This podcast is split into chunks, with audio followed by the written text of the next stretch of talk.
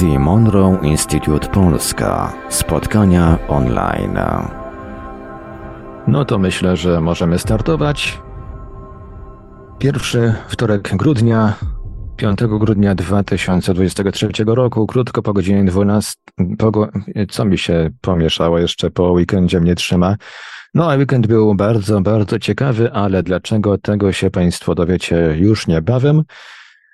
A więc jeszcze raz, piątego grudnia dwa tysiące dwudziestego trzeciego roku, krótko po godzinie dziewiętnastej, na kolejnym spotkaniu online The Monroe Institute Polska. Witamy w Radio Paranormalium i na YouTube. Przy mikrofonie i za sterami technicznymi audycji Marek Sankiewelios. Są z nami także, jak zawsze, gospodarze spotkań T M I Polska Paweł Byczuk i Dominik Kocieński. Dobry wieczór, witamy wszystkich serdecznie. Dziękujemy Marku za e, profesjonalne, jak zawsze, profesjonalną zapowiedź. Witamy wszystkich obecnych na dzisiejszym spotkaniu na Zoomie. Witamy wszystkich słuchaczy Radia Paranormalium. E, i tradycyjnie na początek e, krótkie przypomnienie, kim jesteśmy. Jesteśmy polską społecznością Instytutu Monroe'a. Razem z Dominikiem, z Dominikiem Kocieńskim prowadzimy tęże społeczność. Spotykamy się raz na miesiąc, we wtorek, pierwszy wtorek miesiąca o godzinie dziewiętnastej. I jest to społeczność, która daje możliwość do spotkań i dyskusji na zasadzie otwartego mikrofonu, do spotkań i dyskusji na temat świadomości oraz Instytutu Monroe'a, narzędzi, które Instytut Monroe proponuje. Dzielimy się w czasie tych spotkań naszymi spostrzeżeniami oraz odpowiadamy na, na pytania. Czy Dominiku, I eksperymentami co, też. I eksperymentami, bo tam wszelkimi wiadomościami, nowościami pochodzącymi z tak. Instytutu, a są właśnie ostatnio pewne nowości, ale to do tego wrócimy jeszcze po medytacji, którą zaczniemy nasze dzisiejsze spotkanie.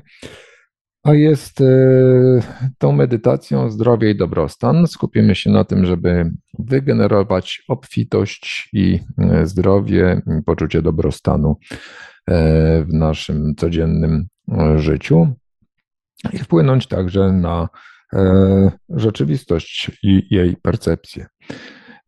To co, jesteśmy gotowi?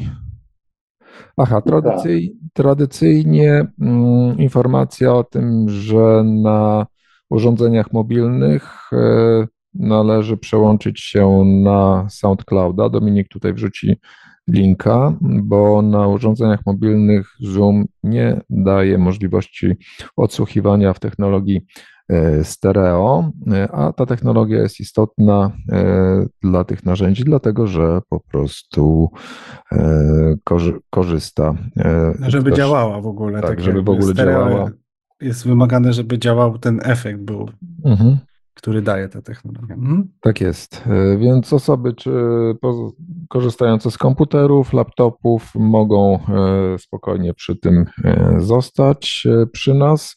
Natomiast ci, którzy korzystają z urządzeń mobilnych, tabletów, telefonów, prosimy o przełączenie się na SoundClouda i odsłuchanie w tym samym czasie, kiedy my będziemy to robić na YouTubie. Na zamkniętych SoundCloud. U nas. Aha, tutaj okay, na YouTube. Na, tak. na YouTubie, tak. Tak jest. Dobra, robimy stereo test. Mam nadzieję, że nie huknie.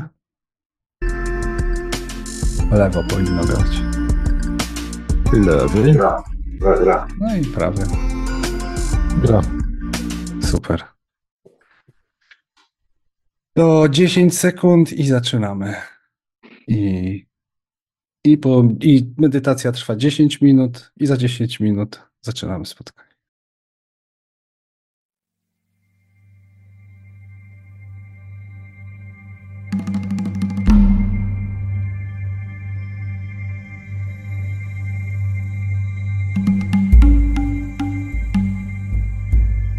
Spotykamy się teraz razem, niezależnie od miejsca i czasu, aby powitać i połączyć się z naszą wyższą jaźnią i uzdrawiającą energią. Ustanawiamy naszą indywidualną, i grupową intencję poprzez zjednoczenie się z najwyższym źródłem, a robiąc to decydujemy się na asystowanie w promocji zdrowia oraz dobrego samopoczucia dla naszej grupy i całego świata. Przygotujmy teraz Twoje ciało fizyczne. Ułóż się w wygodnej pozycji. Pozwól fizycznej rzeczywistości na to, żeby wspierała Twoje ciało fizyczne, kiedy będziesz stawać się coraz bardziej zrelaksowany. Czujesz się już głęboko i przyjemnie odprężony. Przygotujemy teraz Twoje ciało energetyczne. Jesteś zrelaksowany i oddychasz spokojnie. Skup się w swoim sercu.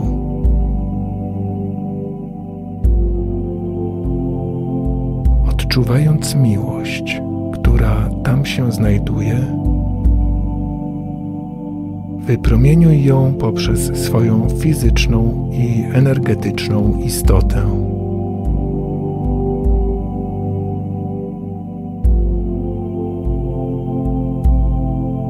Odpręż się i poczuj, jak jesteś natchniony i otoczony przez lśniącą, łączącą energię.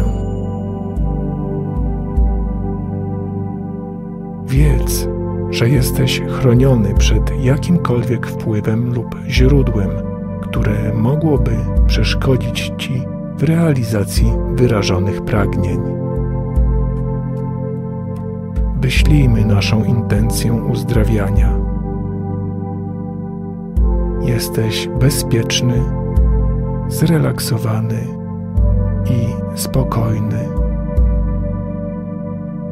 Wyślij swoją energię serca do tych, którzy uczestniczą w tej medytacji.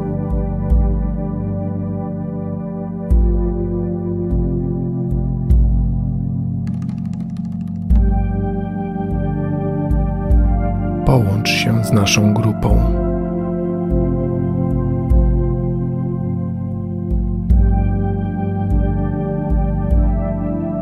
Będąc w tym głęboko poszerzonym stanie, wzmocnij połączenie swoje i grupy poprzez pełne otwarcie na uzdrawiającą energię.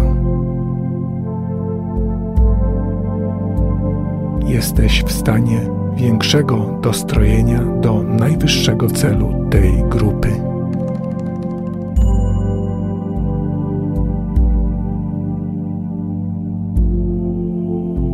Wiedząc, że masz wsparcie, wygłoś intencję, powtarzając za mną.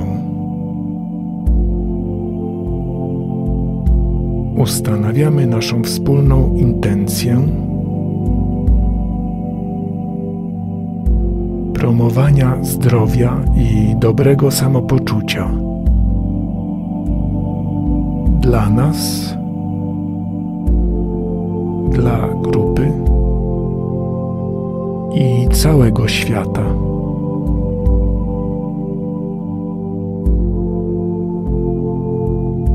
Skup się jeszcze raz na wibrującej, uzdrawiającej energii swojego serca.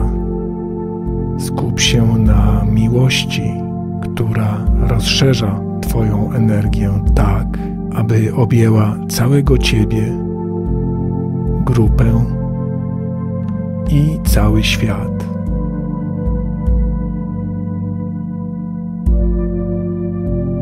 A teraz z każdym wdechem wciągaj tę uzdrawiającą energię w swoje ciało i z każdym wydechem wysyłaj energię miłości w świat i do tych, którzy jej potrzebują.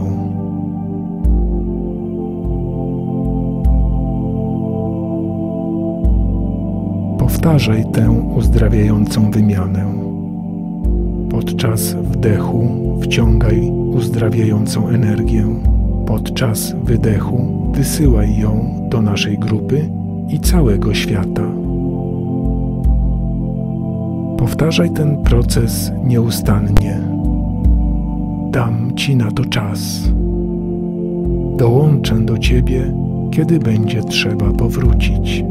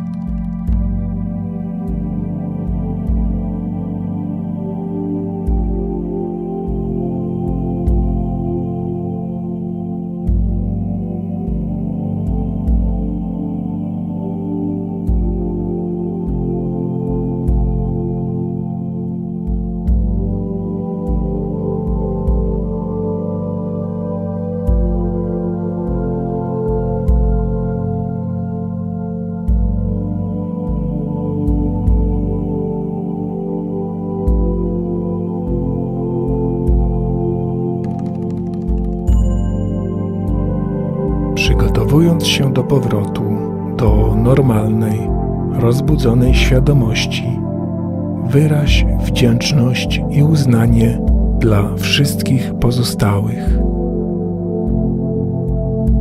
dla swojej pracy, dzięki której transformujesz życie, dla ludzi na świecie, których obecność wznosi nas, i dla nieskończonego pola świadomości, które wszyscy współdzielimy.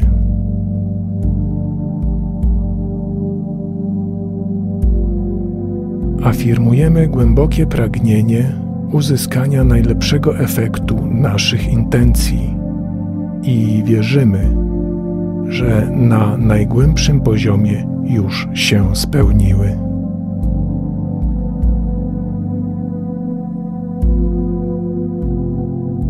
Powróć teraz do całkowicie rozbudzonej fizycznej świadomości, odliczając od dziesięciu do jednego. Kiedy doliczysz do jednego, będziesz w pełni rozbudzony i odświeżony.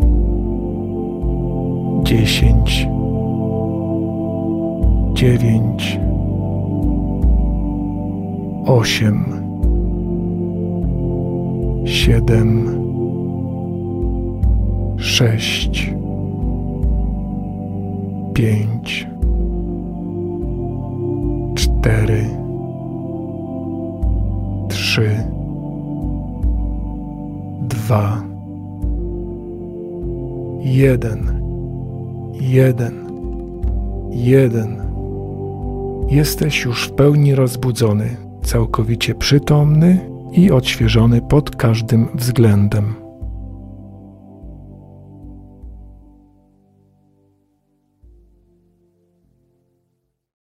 Powracamy do rzeczywistości fizycznej. Weź głęboki wdech, przeciągnij ramiona i nogi, otwórz oczy. To już jest koniec doświadczenia.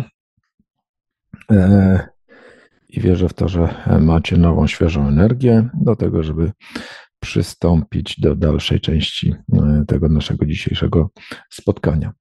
A na początek będziemy mieli taką informację o ostatnim wydarzeniu, które miało miejsce niedawno, w ostatni weekend. Mianowicie po raz pierwszy w Polsce odbyły się warsztaty badania świadomości, warsztaty Instytutu Monroe'a.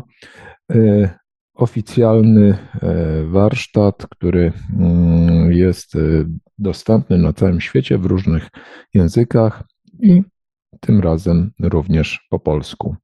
Więc każdy z Was, kto jest zainteresowany warsztatem, który bazuje na dwóch pierwszych dniach programu, słynnego programu Instytutu Monroe'a Gateway Voyage, jest, ma możliwość posmakowania tego, jak taki program wygląda.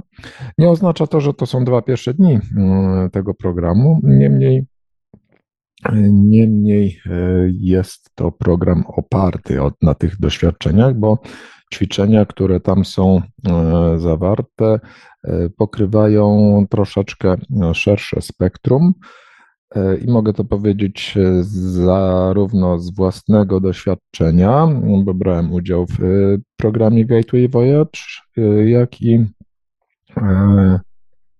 z udziału prowadzenia w zasadzie warsztatu badania świadomości, bo jestem właśnie trenerem z ramienia Instytutu, który te warsztaty prowadzi. Może tak w paru słowach, bo tutaj widzę parę osób, które w tym warsztacie brały udział, może jakieś wrażenia na ten temat. Kto by chciał się podzielić? Dobrze było. Było zdecydowanie dobrze. Się podzielić jako uczestnik i to powiem, że wielka frajda była. Tak, po pierwsze miałem przyjemność osobiście poznać tutaj prowadzących nasze, nasze spotkanie. Tak? Z Dominikiem pierwszy raz się fizycznie spotkaliśmy się, a nie, nie fizycznie, tak. Znamy Ale się od dawna. Znamy się od dawna. No i również przyjemność wielu, wielu osób, oczywiście Pawła i Marka, że spotkaliśmy się na miejscu. No i poznanie, słuchajcie, jedną ważną rzeczą było poznanie wiele osób, które są otwarte, poszukują, poszukują czegoś więcej, tak? To jest jeden element. A sam program, powiedziałbym, że wręcz perfekcyjny, dla mnie był bardzo ważny. A bardzo dobrze prowadzący, prowadzony, jednocześnie e, nazwałbym go wręcz narzędziówką, dlatego że otrzymaliśmy ponad dwadzieścia różnych narzędzi, które pomagają zarówno w rozwoju osobistym, we własnej eksploracji, a też bardzo ciekawym przede wszystkim elementem były tak zwane fokusy, tak, ćwiczenia Focus dziesięć i Focus dwanaście. No, można zrozumieć, że jesteśmy znacznie więcej niż tylko ciałem fizycznym, tak? I to było naprawdę znakomite. Nie będę dodawał jeszcze bardzo przyziemną sprawę, że w Tucznie, e, gdzie warsztaty się odbywały, e, oprócz też strawy duchowej, to też strawa taka mm, jedzeniowa, bardzo dobra, która też pomagała. I jakby nas razem przy jednym stole e, łączyła. Czyli od, absolutnie od strony też tej technicznej wspaniałe doświadczenie i moje doświadczenie tutaj było naprawdę głębokie, czyli zarówno narzędziówka, jak i bardzo taka strawa duchowa. Świetna sprawa. Bardzo Ci dziękuję, Andrzeju, za tak pełną, głęboką recenzji i analizy warsztatu. Co bym nie mówił, zawsze jako trener tutaj to wygląda też inaczej z, z perspektywy. Warsztat, tak jak mówiłem, jest oficjalnym warsztatem program Instytutu Monroe'a. Można go znaleźć również na stronach Instytutu Monroe'a. Są tam również dostępne terminy takich warsztatów. Jak na razie nie ma kolejnego terminu, bo bo jeszcze nie ma planów na przyszły rok po prostu, to tylko z tego wynika. Powinno się pojawić wkrótce, bo ustalamy terminy z Instytutem Monroe'a i będzie to widoczne na stronie. Dominik już umieścił na czacie link do oryginalnego opisu tego warsztatu, który znajduje się, ten opis, na stronie Instytutu Monroe'a. Jak można się na ten warsztat zapisać? Najprostszą metodą jest metoda, którą już wielu z Was zna, zapisanie się na newsletter na stronie hemi sync kropka com kropka p l. Tam w newsletterze informuję o kolejnych terminach nadchodzących warsztatów. Można również przez stronę Instytutu, niemniej jest to taka do, dość okrężna droga i jak nie wiecie, gdzie szukać, jak nie macie tego linku, który Dominik wrzucił, to nie jest to takie oczywiste, jak tam trafić. Bardzo... Tu na dole, jak, jak trafimy na tą stronę, tu na dole są różne lokalizacje. Tak. To jest strona Instytutu. Mhm. No w tej chwili już nie ma tego warsztatu na liście, bo się odbył, więc już wypadł z listy. To są warsztaty nadchodzące. Jak widzicie, widzicie w różnych miejscach, w różnych językach. Większość, o widzę, że po angielsku tutaj nawet te rumuńskie warsztaty najbliższe są, ale to z tego powodu, że to są warsztaty certyfikacyjne i ci trenerzy, którzy tutaj będą je prowadzić, po prostu mają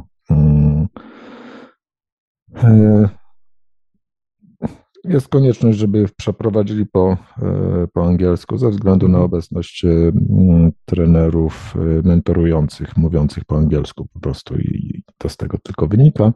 Natomiast w późniejszym terminie są to już warsztaty prowadzone w językach narodowych. Także e, mamy w tej chwili oficjalny warsztat Instytutu Monroe'a z oficjalnym trenerem Instytutu Monroe'a, czyli mną. E, I taki kolejny warsztat będzie e, się odbywał w marcu, to mogę zapowiedzieć, ale jeszcze nie mam konkretnego terminu, bo muszę to ustalić właśnie z właścicielami ośrodka w Tucznie, gdzie te warsztaty się odbywają na stałe. Gabriela Gabriela podniosła rękę. rękę. Mhm. Prosimy. Antena jest twoja. Halo, halo, Gabriela. Mikrofon masz włączony, możesz mówić. Nie ma mikrofonu. W ogóle. Aha, nie ma mikrofonu. O, rzeczywiście. Mm-hmm. Nie ma ikonki, zasugerowałem się tym, że, mm-hmm. że nie ma czerwonego znaczka. Okej. Okay. Dobrze, to chyba wszystkie informacje zostały na temat warsztatu tutaj podane. Chyba, Czy że... wszyscy, którzy chcieli się, wypowiedzieli się? Właśnie, właśnie. Chciałem to... zapytać, więc zapytuję, czy wszyscy, którzy chcieli się wypowiedzieć na temat warsztatu, już się wypowiedzieli?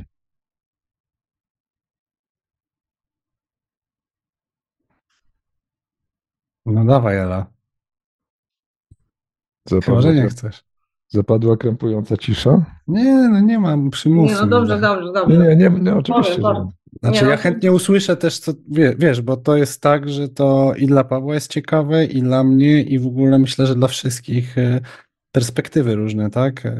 Może coś ci się nie podobało. Ka przykład, każdy z czym innym przychodzi na warsztat, z innymi wyobrażeniami, oczekiwaniami, nadziejami, więc no warto właśnie z tych różnych perspektyw. Później jeszcze ja powiem też coś. Mhm. No ja polecam, jeżeli ktoś się zastanawia nad takimi warsztatami, to wydaje mi się, że to jest świetna sprawa. To było specyficzne, tak? No bo certyfikacja to trochę inne tempo i, i, i trochę było tak bardziej, byliśmy zebrani organizacyjnie, natomiast wydaje mi się, że to w ogóle nie przeszkadzało w tym, co mieliśmy doświadczyć, przynajmniej to, co ja doświadczyłam. Ja nie miałam jakichś wielkich założeń, natomiast efekt był bardzo dobry. Ja wciąż procesuję. Dzisiaj po prostu wymienialiśmy z Andrzejem jakieś tam chwile, chwile uwagi, ale to po prostu mam wrażenie, jakby ten warsztat jeszcze cały czas trwał, więc w ogóle to jest jakieś takie bardzo, bardzo intensywne i mocne. Jeżeli ktoś chciałby, zastanawiał się nad tym marcem i to naprawdę warto, inwestycja świetna, ja polecam. No, abstrahuję już od towarzystwa, miejsca, jedzenia i tych wszystkich rzeczy, bo było naprawdę fantastycznie, no ale to jest takie specyficzne miejsce, bardzo miejsce mocy, tak? No, ekipa była po prostu najlepsza, zresztą jak Paweł sam stwierdził, wyjątkowa, mamy zaświadczenie na piśmie, w certyfikatach, że jesteśmy wyjątkową grupą. Dzięki, było super, naprawdę polecam. Dziękuję. No właśnie, bo z tymi warsztatami to jest tak, że ja na przykład pojechałem tak po prostu dla zasady i w ogóle jakoś tak bez większych oczekiwań zobaczyć, bo nie byłem jeszcze na tych warsztatach, zobaczyć jak Pawłowi idzie. Przy okazji trenerka była z Cypru też, właśnie, bo to też były takie certyfikacyjne i też były po angielsku. Materiały po polsku, wszystko jest przygotowane po, na język polski, następne warsztaty już będą po polsku, ale na tych zgodnie z tą zasadą była też trenerka z Cypru, Linda, i no też z nią się zobaczyć na przykład, bo się kojarzymy. No i co? I wszystko było fajnie, dopóki nie przyszły ćwiczenia z pytaniami, gdzie dostałem, gdzie były z góry pytania podyktowane, jakie zadać, i dostałem odpowiedź, która mnie zaskoczyła. Więc tak to bywa. Nie zawsze musi być też duże przyciąganie i, i, i jakiś duży cel. Jak zresztą później w treści spotkania a propos pasji będziemy mówić, no to warto próbować. Próbować różnych rzeczy, mm-hmm. bo właśnie w najmniej oczekiwanym momencie może... No u mnie to tak było. Ja, ja nie do końca byłem zadowolony, bo to było związane z moimi wyzwaniami. No, to, to jest właśnie też praca z, ze sobą, tak, że czasem te wyzwania są takie niewygodne dla nas. No i te pytania rzeczywiście tutaj w jednym z ćwiczeń były takie, wydawałoby się, że ogólne, takie fundamentalne, a dotyczą bardzo indywidualnych i takich, powiedziałbym, wręcz intymnych rzeczy, tych, które nas mocno dotykają. No ale to właśnie dzięki temu mamy te głębokie wglądy i informacje takie, które nas mocno popychają do przodu. Po, po tych pytaniach nie mieliśmy omawiania treści, były tylko pytania, czy ktoś dostał, czy nie dostał. No tak, tak, tak, tak, bo to też nie chodzi o to, żeby tam wnikać głęboko w to, jaką odpowiedź uzyskał, bo to są, tak jak mówię, to jest sprawa taka dość intymna, te pytania są bardzo takie, to znaczy odpowiedzi są takie bardzo specyficzne, indywidualne, personalne, dotyczą często spraw, których nawet ciężko jest przedstawić na forum, a czasem może być nawet krępujące, jeżeli to jest jakaś taka sytuacja trudna, ciągnąca się tam przez, przez długi, długi czas. To, to, to jest bardzo, bardzo takie perspektywiczne, w sensie dla kogoś obok, to na przykład z takimi zagadnieniami nie ma problemów, to, to nie, może nie być kłopot, ale gdzieś tam dla drugiej osoby właśnie ten konkretny temat, to zagadnienie może budzić różne emocje i no i właśnie to były pytania o takie tematy trochę też, znaczy, które mogą w takie tematy wskoczyć. To troszeczkę tak brzmi zagadkowo, pytania, pytania, ale nie będziemy ich zdradzać, bo żeby nie uprzedzać, to jest właśnie element warsztatu, który jest objęty, nazwijmy to, pewną tajemnicą, żeby nie uprzedzić się przed pojawieniem się tych pytań, żeby nie... Nie zepsuć komuś doświadczenia. Żeby nie zepsuć do, doświadczenia, żeby, żeby nie wyprojektować sobie odpowiedzi, żeby ta odpowiedź przyszła taka prawdziwa i dała, przyniosła wartość. Dlatego dopiero na warsztatach te pytania pozna, poznacie, nawet przy, przy wprowadzaniu do ćwiczenia też nie są podawane, dopiero w trakcie ćwiczenia, w trakcie medytacji się pojawiają. No właśnie, właśnie. Nie byłem gotowy na takie odpowiedzi za bardzo, jak byliśmy w dwa tysiące dziewiętnastym w Instytucie, więc moje informacje przyszły do innego uczestnika kursu.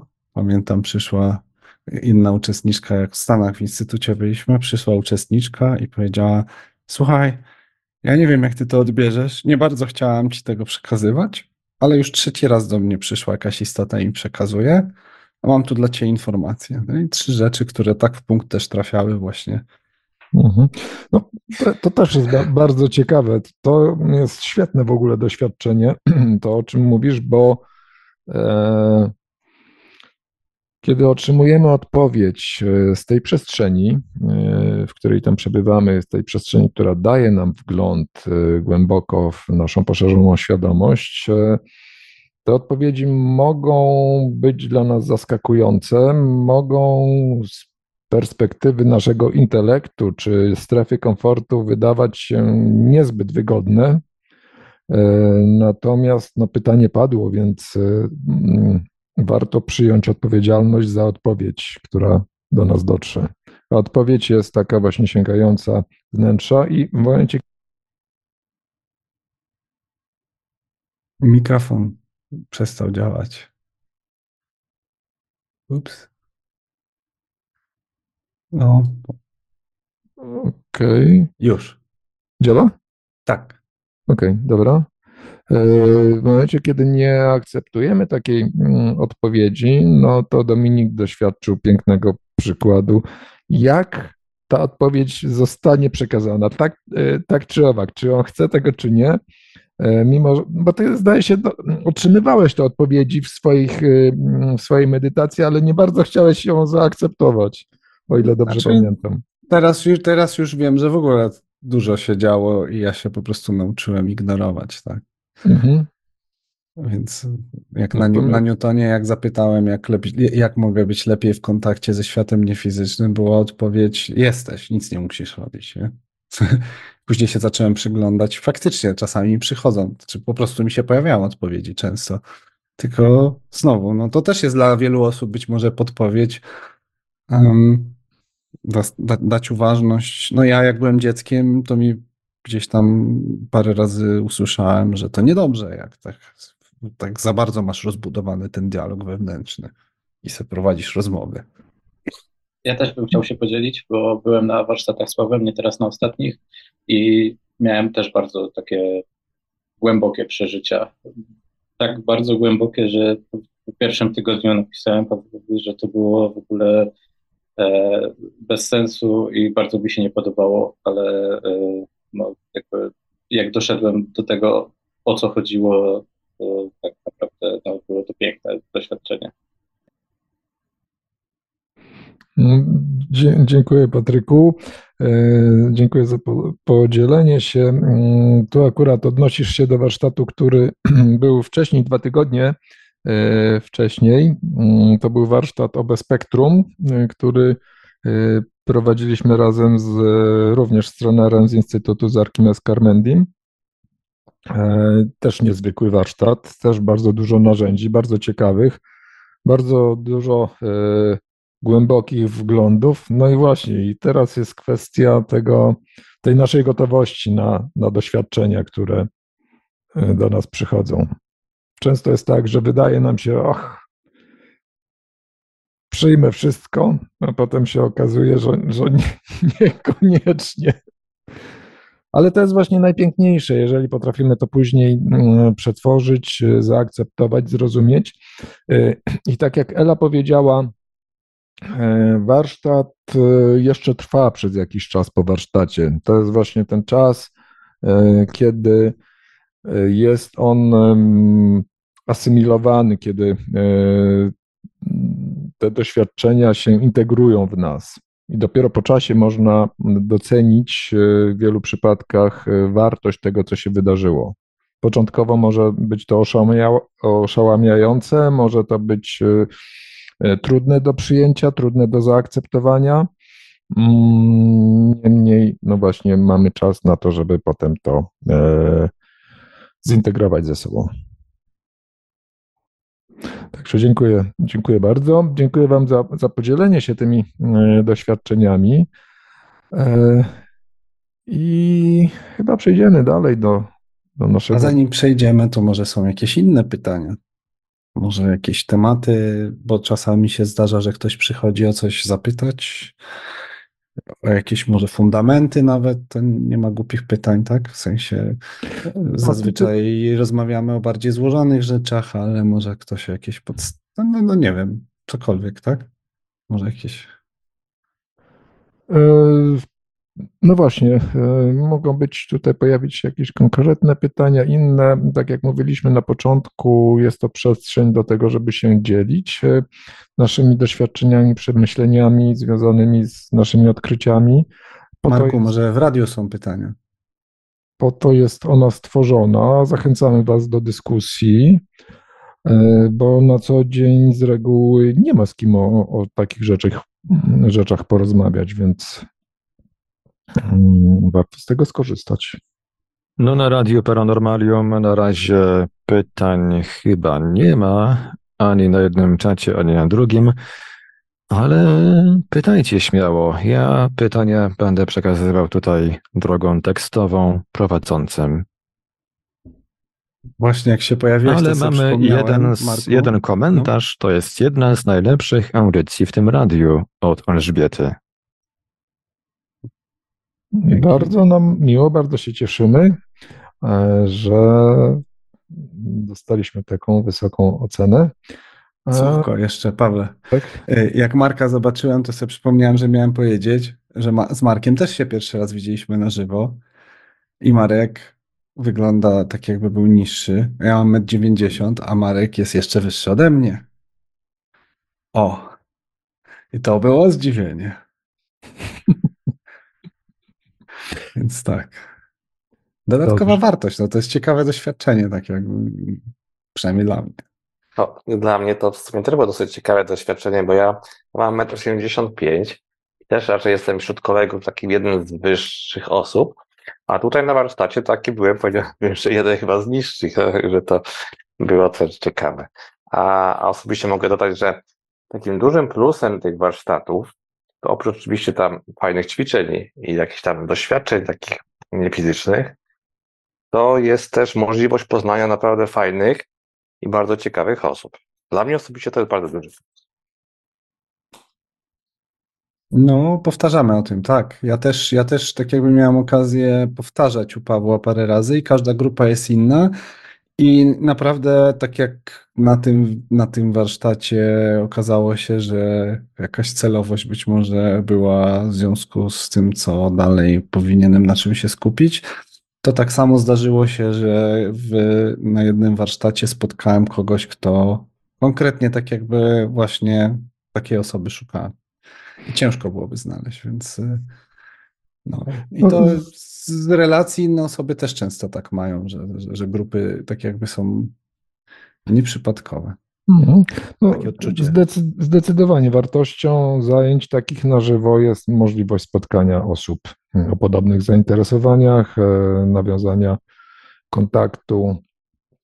Potem to się różnie rozwija, często właśnie zadzierzgają się jakieś takie więzi przyjacielskie, tworzą się grupy dyskusyjne, i tego typu rzeczy mają miejsce. Jest pytanie. Które szkolenie na początek jako pierwsze? Um, nie wiem. Ja, ja mogę za, tak jakby po swojemu powiedzieć, Pawle. Ty jesteś trenerem. Dobra, powiedz po swojemu, bo to też jest ciekawa perspektywa. Jak, ja już jak... kiedyś to coś gdzieś wspominałem. Moja perspektywa jako uczestnika bardziej, bo ja nie jestem trenerem, jest taka, że y, mamy, tak u Pawła mamy dwie, dwa, dwie grupy tak jakby warsztatów. Jedna to są, y, a właściwie teraz to będą trzy, y, bo gdzie te dwie się będą łączyły. Jedna to są warsztaty według Bruce'a Moena, gdzie Bruce Moen nauczył się różnych rzeczy w instytucie, to był kolega Monroe'a, i postanowił trochę po swojemu y, zrobić warsztat, który faktycznie wyróżnia się, w sensie podobne cele osiągamy, ale zawiera bardzo unikatowe w sobie rzeczy, których nie ma w przestrzeni Monroe'owej. Pozostałe dwie grupy to są warsztaty autorskie przez Pawła robione, czyli te hemisynki, które dotychczas były, hemisynk jeden, dwa i być może trzy będzie niedługo, w sensie poziomy zaawansowania, i to są warsztaty autorskie Pawła, na których jest dużo szybsze tempo, w sensie dużo większy zakres materiału niż w tych oryginalnych warsztatach z Instytutu. Tam, tak jak już wspominaliśmy parę razy, nawet w Instytucie tak jakby zainteresowanie tym programem wykazywali, mówili, że o, ciekawe, ciekawe, ciekawe, że tak jakby tak Paweł to skroił. Um, że w ogóle są na przykład nagrań Human Plus w ogóle nie ma w Instytucie na kursach, a u Pawła są. I trzecia grupa nowa to będą te certyfikowane warsztaty po instytutowemu, z pewnymi rzeczami właśnie odgórnie ustalonymi. I teraz tak, z mojej perspektywy nie będę oddzielnie tak jakby oceniał tych certyfikowanych i autorskich Pawła, tylko wrzucam to do jednego wora, bo mało, na razie, na razie na jednych tylko byłem, tych oficjalnych.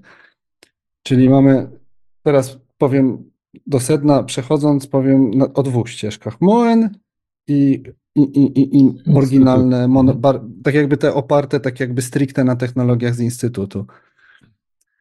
E, I tak, e, ja bym moc zachęcał mimo wszystko do Moena na początek, bo e, na Moenie uczymy się bez żadnych technologii, Osiąg- tak jakby robienie różnych rzeczy, co jest ciekawym doświadczeniem.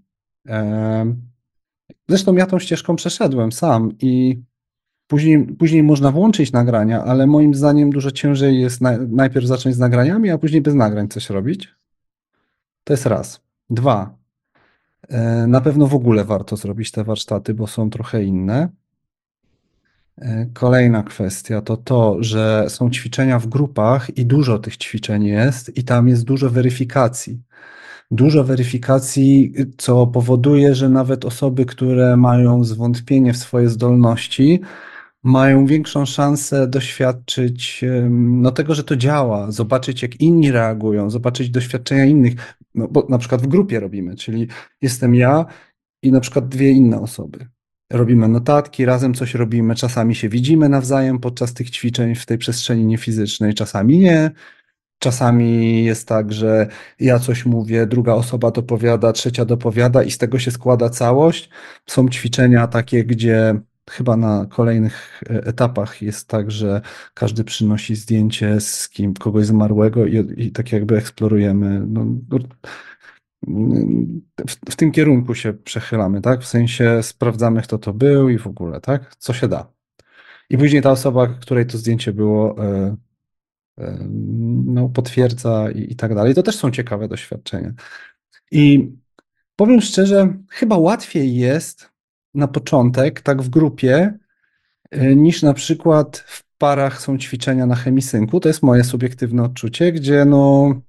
z kimś, kogo być może nie znamy, robimy takie ćwiczenia jakieś z aurą, coś. To chyba na drugim dopiero hemisynku jest, ale mimo wszystko mam wrażenie, że hemisynki są bardziej narzędziowe i po hemisynkach dostajemy narzędzia, które jeśli no, jesteśmy takimi zdeterminowani w ogóle, już mamy, praktykujemy już i chcemy to wdrożyć, no to hemisynki, ale jeśli chcielibyśmy doświadczyć i się zapoznać, ja osobiście polecam Moena. No, bo szerzej traktuję. Dużo, dużo ciekawych jest, tak jakby też jest zagadnienie podróży mentalnych, ciekawie, tak jakby du- dużo to wnosi, mam poczucie, bo na przykład w Instytucie tak się nie rozwija tego tematu postrzegania niefizycznego, gdzie w Mo- u Moena jest to rozpisane, tak, nazwane. No, ja bym, ponieważ mam porównanie do mhm. warsztatów w Instytucie Monroe'a, na których bazują warsztaty Bruce'a Moena, to rzeczywiście on więcej uwagi przykłada na wyjaśnienie, czy też zeksplorowanie pewnych obszarów, które po prostu w Instytucie są robione na zasadzie doświadczenia. Okej, jest teraz doświadczymy stanu, w którym przebywają na przykład osoby po zakończeniu życia fizycznego i idźcie tam i zobaczcie. Natomiast w przypadku warsztatów Bruce'a Moena jest więcej informacji na ten temat. Jest to jakby szerzej, bardziej szczegółowo omówione, ale to też wynika z tego, jaką drogę przeszedł Bruce Moen, z jakimi mierzył się wyzwaniami, co mu sprawiło najwięcej trudności i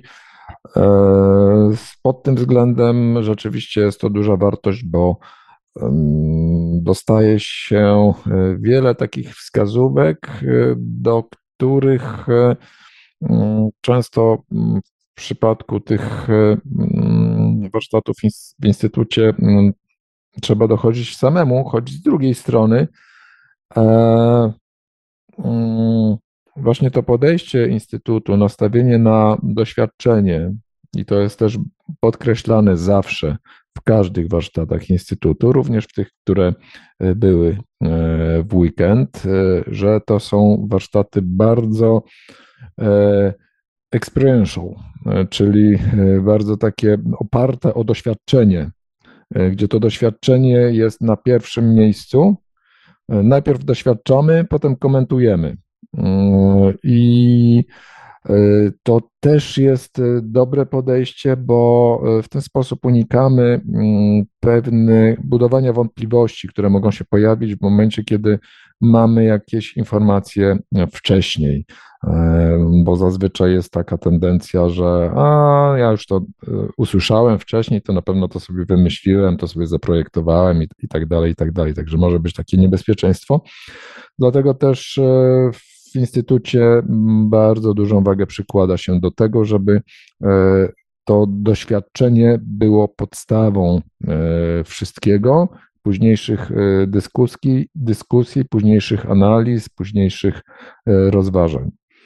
Także tu mamy dwie, dwie drogi. Oczywiście nie znaczy to, że na warsztatach Bruce'a Moena wszystko zostaje powiedziane wcześniej. Nie, nie, absolutnie. One są tak zrobione, żeby też nie uprzedzać tego, co jest istotne. Natomiast jest wiele aspektów poruszonych, które Bruce'owi Moenowi po prostu sprawiały problemy i on się na tym skupił. Zresztą wszyscy ci, którzy czytali książki Bruce'a Moena, to mogą zauważyć, jak wiele tam jest informacji dotyczących tak zwanego warsztatu, czyli narzędzi dochodzenia do tego, co on ostatecznie osiągnął, zdobywania wiedzy, rodzenia sobie z, z przeciwnościami. To są bardzo wartościowe książki. Tam jest tych informacji mnóstwo. Ja się zwykle śmieję, że jeśli macie problemy z doświadczeniem czegoś, czy z przezwyciężeniem jakiejś, czegoś, co wam przeszkadza, z czym sobie nie możecie poradzić, to sięgnijcie do Bruce'a Moena. On miał na pewno taki przypadek i napisał, jak go rozwiązał. To jest taka zasadnicza różnica między książkami Bruce'a Moena a książkami Roberta Monroe'a, który w większości skupił się na opisywaniu swoich wspaniałych doświadczeń. Jest tam mnóstwo wiedzy, natomiast na drugim plan jest przesunięty ten właśnie warsztat, czyli te problemy, z którymi się mierzył i one są z zupełnie innej kategorii niż te, które miał Bruce Moen, bo jak wiecie, Robert Monroe spontanicznie zaczął doświadczać zjawiska O B E, czyli zjawiska poza ciałem i to mu się zdarzało, nie mógł tego powstrzymać. Natomiast Bruce Moen przez wiele, wiele lat dążył do tego, żeby uzyskać właśnie to, ten efekt. Ostatecznie porzucił tę ideę, ideę, bo okazało się, że są inne metody. I tutaj też warto to podkreślić, że technologia HemiSync i Instytut Monroe'a nie powstały po to, żeby po doświadczać O B E, tylko żeby dać ludziom, ludzkości użyteczne narzędzia pomagające w kreowaniu czy pędzeniu życia w sposób bardziej świadomy i bardziej przynoszący więcej radości i szczęścia. O B E jest jednym z możliwych efektów, które można uzyskać. Wiele osób się na tym skupia, natomiast nie jest to cel.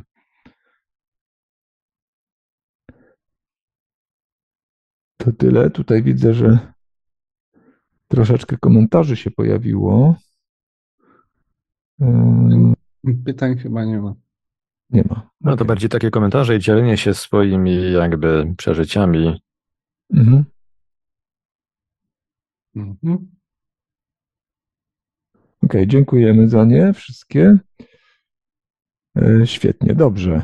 Czy są jakieś pytania w związku z tym, co do tej pory jeszcze, powiedzieliśmy? Je, je, jeszcze do, do mhm. tego, tego, bo tak jeszcze dokończę. I jeszcze jest jedna różnica, która może też determinować, co wybrać. Te moenowe warsztaty trwają dłużej. pięć dni. A hemisynki i, i, i te monroe'owe, póki co te, które są, trwają trzy dni. Więc to też może mieć znaczenie. Mhm. Powiem tak, no, podzieliłeś się tutaj perspektywą taką, że Moen najpierw. Powiem tak, ja nie mam tutaj jakiejś szczególnej preferencji co do tego, w jakiej kolejności, chociaż z pewnej takiej praktycznej perspektywy wydaje mi się, że HemiSync warto zrobić wcześniej ze względu chociażby na to, że tam skupiamy się na osiąganiu stanu śpiącego ciała i rozbudzonego umysłu. I w momencie, kiedy mamy to już opanowane, to na warsztacie Bruce'a Moena nie musimy się tego uczyć, więc możemy się skupić na tych bardziej spektakularnych doświadczeniach. To taka jest moja perspektywa, więc macie tutaj dwa, dwa różne podejścia, Dominika i, i moje. To tylko zależy od was, co wam, co do was po prostu bardziej przemawia. No, na, najczęściej jest tak... Czy Paweł, czy Dominik? Najczęściej jest tak, że jest to jednak impuls, jest to jednak intuicja, która do nas przychodzi i na tej bazie podejmujemy decyzję, jadę, nie jadę. Z tego, co obserwuję, to tak bardzo często wygląda. No, ja sprawdzę, na które się zapisujecie teraz po tym tył. Jeszcze powiesz, że odwiedzisz w niefizycznej przestrzeni, żeby... To, to, to, zależy, to zależy, które warsztaty, nie? Na które się zapiszą. No jasne, że tak. Warto, warto tak jakby samemu. Ja, ja starałem się tak jakby przede wszystkim te różnice wyciągnąć, tak? Mhm. Tak, tak, oczywiście, jak, jak, no. naj, jak najbardziej. Myślę, że to jest wartościowa informacja dla wszystkich, bo na tej podstawie można podjąć samodzielną decyzję, a to jest y, też y, istotny element, żebyśmy te decyzje podejmowali i, i szli za głosem serca. Mhm. Jak ktoś chrapie, to lepiej zacząć od Moen.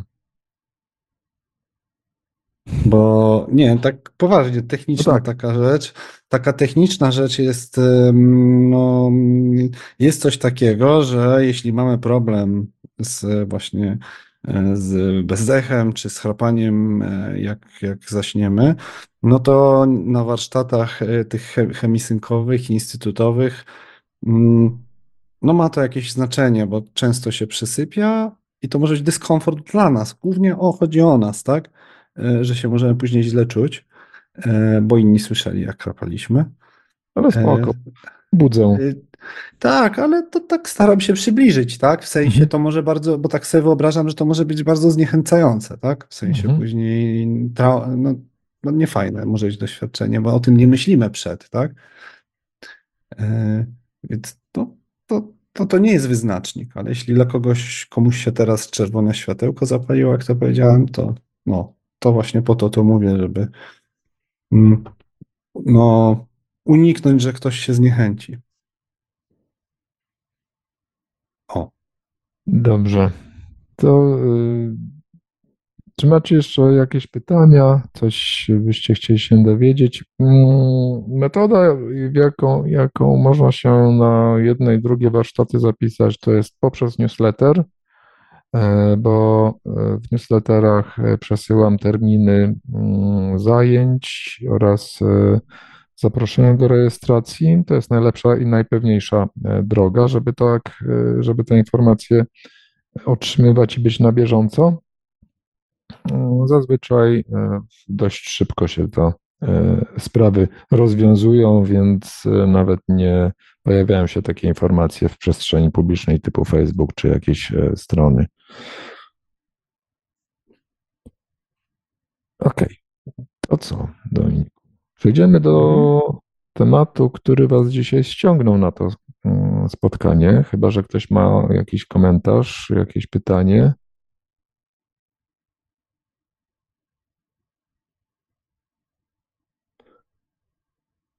Okej, okay, dobrze, jedziemy. Pasja i ekscytacja w życiu. Mhm. Więc celem naszym będzie taka inspiracja i spojrzenie z różnych perspektyw na temat pasji w życiu w kontekście odkrywania siebie i znajdowania swoich pasji, bo to już ja tak ze swojego życia, właśnie moje życie na przykład tak się potoczyło, to w ogóle nie jest przykład, teraz, teraz tak jakby mm, mm, raczej przykład jak to może być. U mnie to się tak potoczyło, że na przykład ja swoją pasję od razu jakoś odkryłem i w to wsiąkłem, ale spotykałem przez, przez całe życie różne osoby, które na przykład mówiły, że właśnie nie mam pasji albo no, różne takie wersje tego, gdzie no, w tym naszym rozwoju i coraz częściej się słyszy, że to, to takie ma znaczenie duże, ta, ta pasja. No, bo ma znaczenie, bo, bo tak jakby za pomocą tej pasji, ekscytacji w dużej mierze jest to związane z naszą właściwą ścieżką w życiu, tak? Więc, więc to o tyle ma znaczenie. Poza tym no, jakość tego życia jest zupełnie inna, więc to tak na różne sposoby można podejść do tematu. Można podejść bardziej przyziemnie, że właśnie jakość jest inna, jak, jak mamy pasję, I, I wtedy sami generujemy tą przyjemność sobą i, i, i ten stan się nam zmienia. A druga kwestia to to, że to ma znaczenie z perspektywy realizacji celów w życiu i naszego rozwoju świadomości. I, i tak, więc taki, taki jest kierunek. I najpierw byśmy zdefiniowali, czym jest pasja.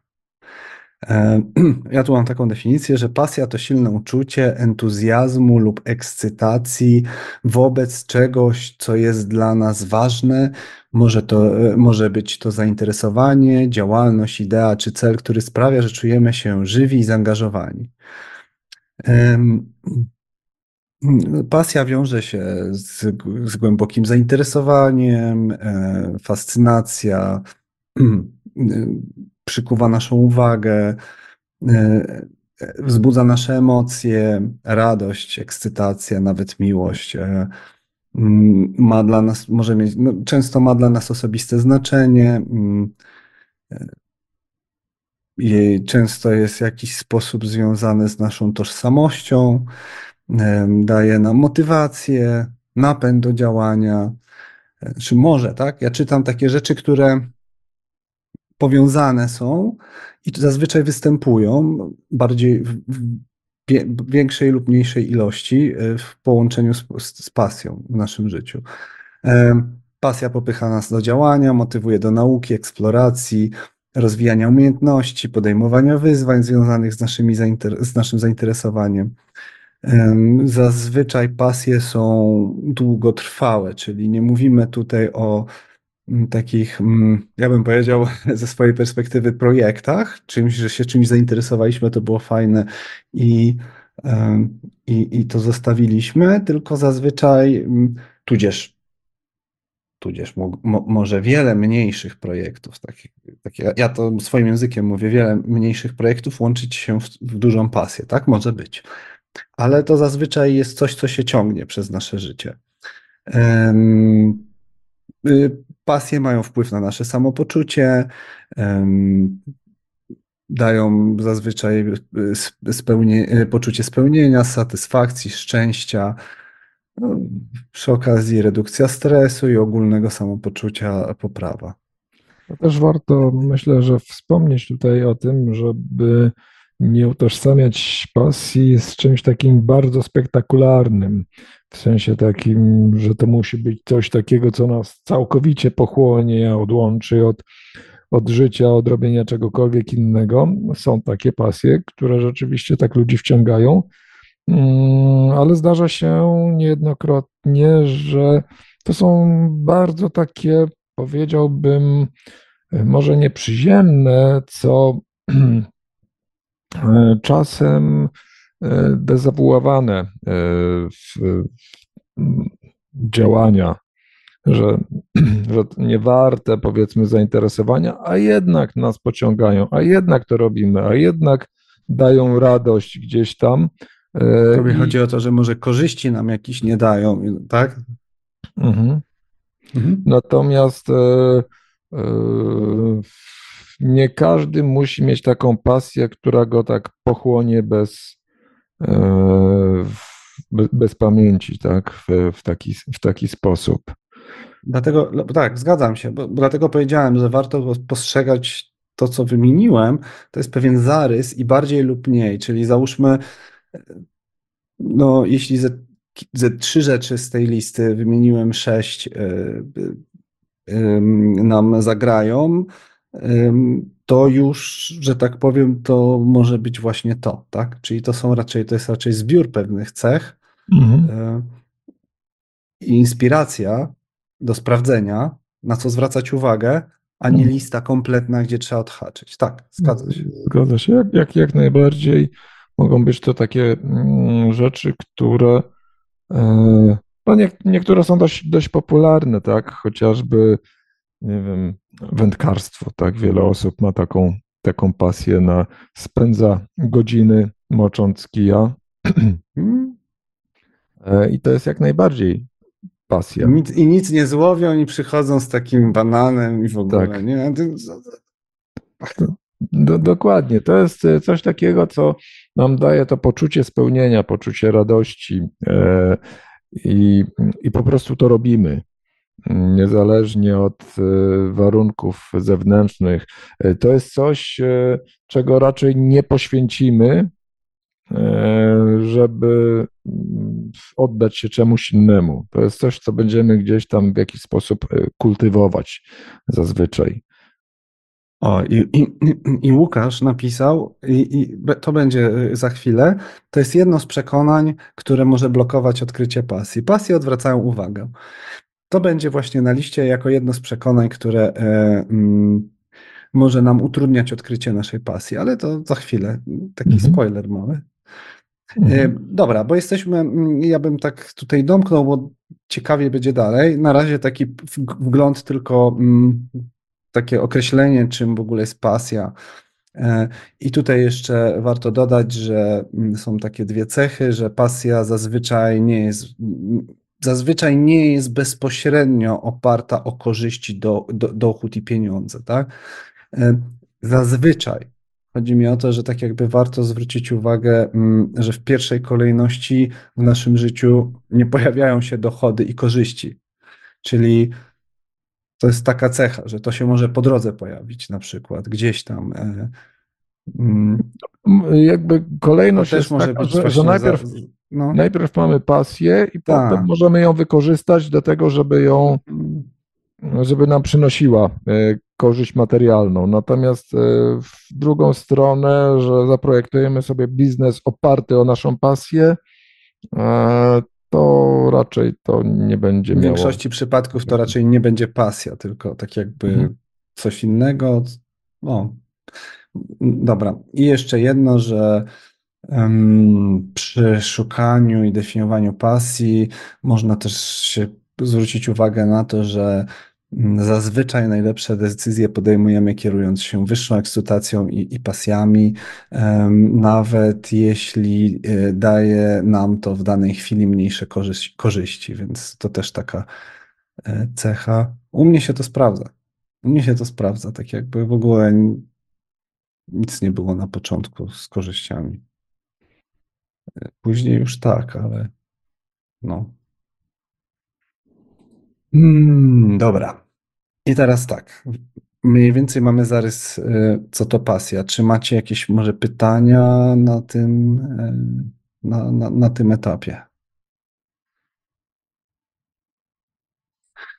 Czyli, jest tutaj Dariusz napisał, czyli, że jak ktoś ma problem z alkoholem, to jednak warto by było mieć pasję, bo odwraca uwagę. U, to jest już gra z perspektywami i to jest bardzo indywidualne. I u jednego to będzie tak, a u drugiego siak. U jednego ta pasja może y, odwracać y, uwagę od tego, żeby się pozbyć problemu alkoholowego, a u drugiego właśnie będzie tak silna, że go tak jakby da mu coś, co pozwoli mu przejść przez to. Więc to tu bym nie budował takich jednoznacznych przekonań, tak? Co do tego przy, konkretnego przykładu. No... A, aczkolwiek no warto.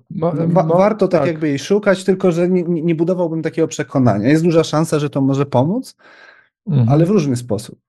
Bardziej właśnie w taką, taką perspektywę, że zaangażując się w jakieś działania, znajdując w ogóle takie działanie, które rzeczywiście będzie bardzo nas pociągało, możemy w ten sposób wyjść z jakichś sytuacji, w których tkwimy i które są dla nas niekorzystne, no bo właśnie poświęcimy naszą uwagę czemuś, co jest dla nas bardziej wartościowe, więc może nawet takie określenie, że to odwraca uwagę, nie jest najlepszym w tym kontekście. Mhm. No dobra. I teraz tak, spotykamy, właśnie ja przynajmniej w swoim życiu spotykałem często, znaczy w miarę sporo takich osób spotkałem, które właśnie wspominały, że nie mam, nie mam pasji, nie wiem i w ogóle. I z informacji, które tutaj posiadamy, zazwyczaj te trudności w znalezieniu pasji są powiązane z przekonaniami, które utrudniają nam odnalezienie, które wpływają na postrzeganie pasji. Często nasze przekonania i schematy myślenia wykształcone na podstawie doświadczeń i wychowania mogą ograniczać nasze postrzeganie tego, co jest możliwe. Na przykład sukces jest możliwy tylko w tradycyjnych zawodach. Można w, tak jakby w ten sposób właśnie y, takim przekonaniem sobie zamknąć drzwi do naszej pasji, która, y, która jest gdzieś w nietypowej przestrzeni, tak? Y, no, ktoś, nie wiem, no, jakieś myślę, ogrodnictwo że... nietypowe, nie? Teoretycznie, teoretycznie może być ciężko, tak?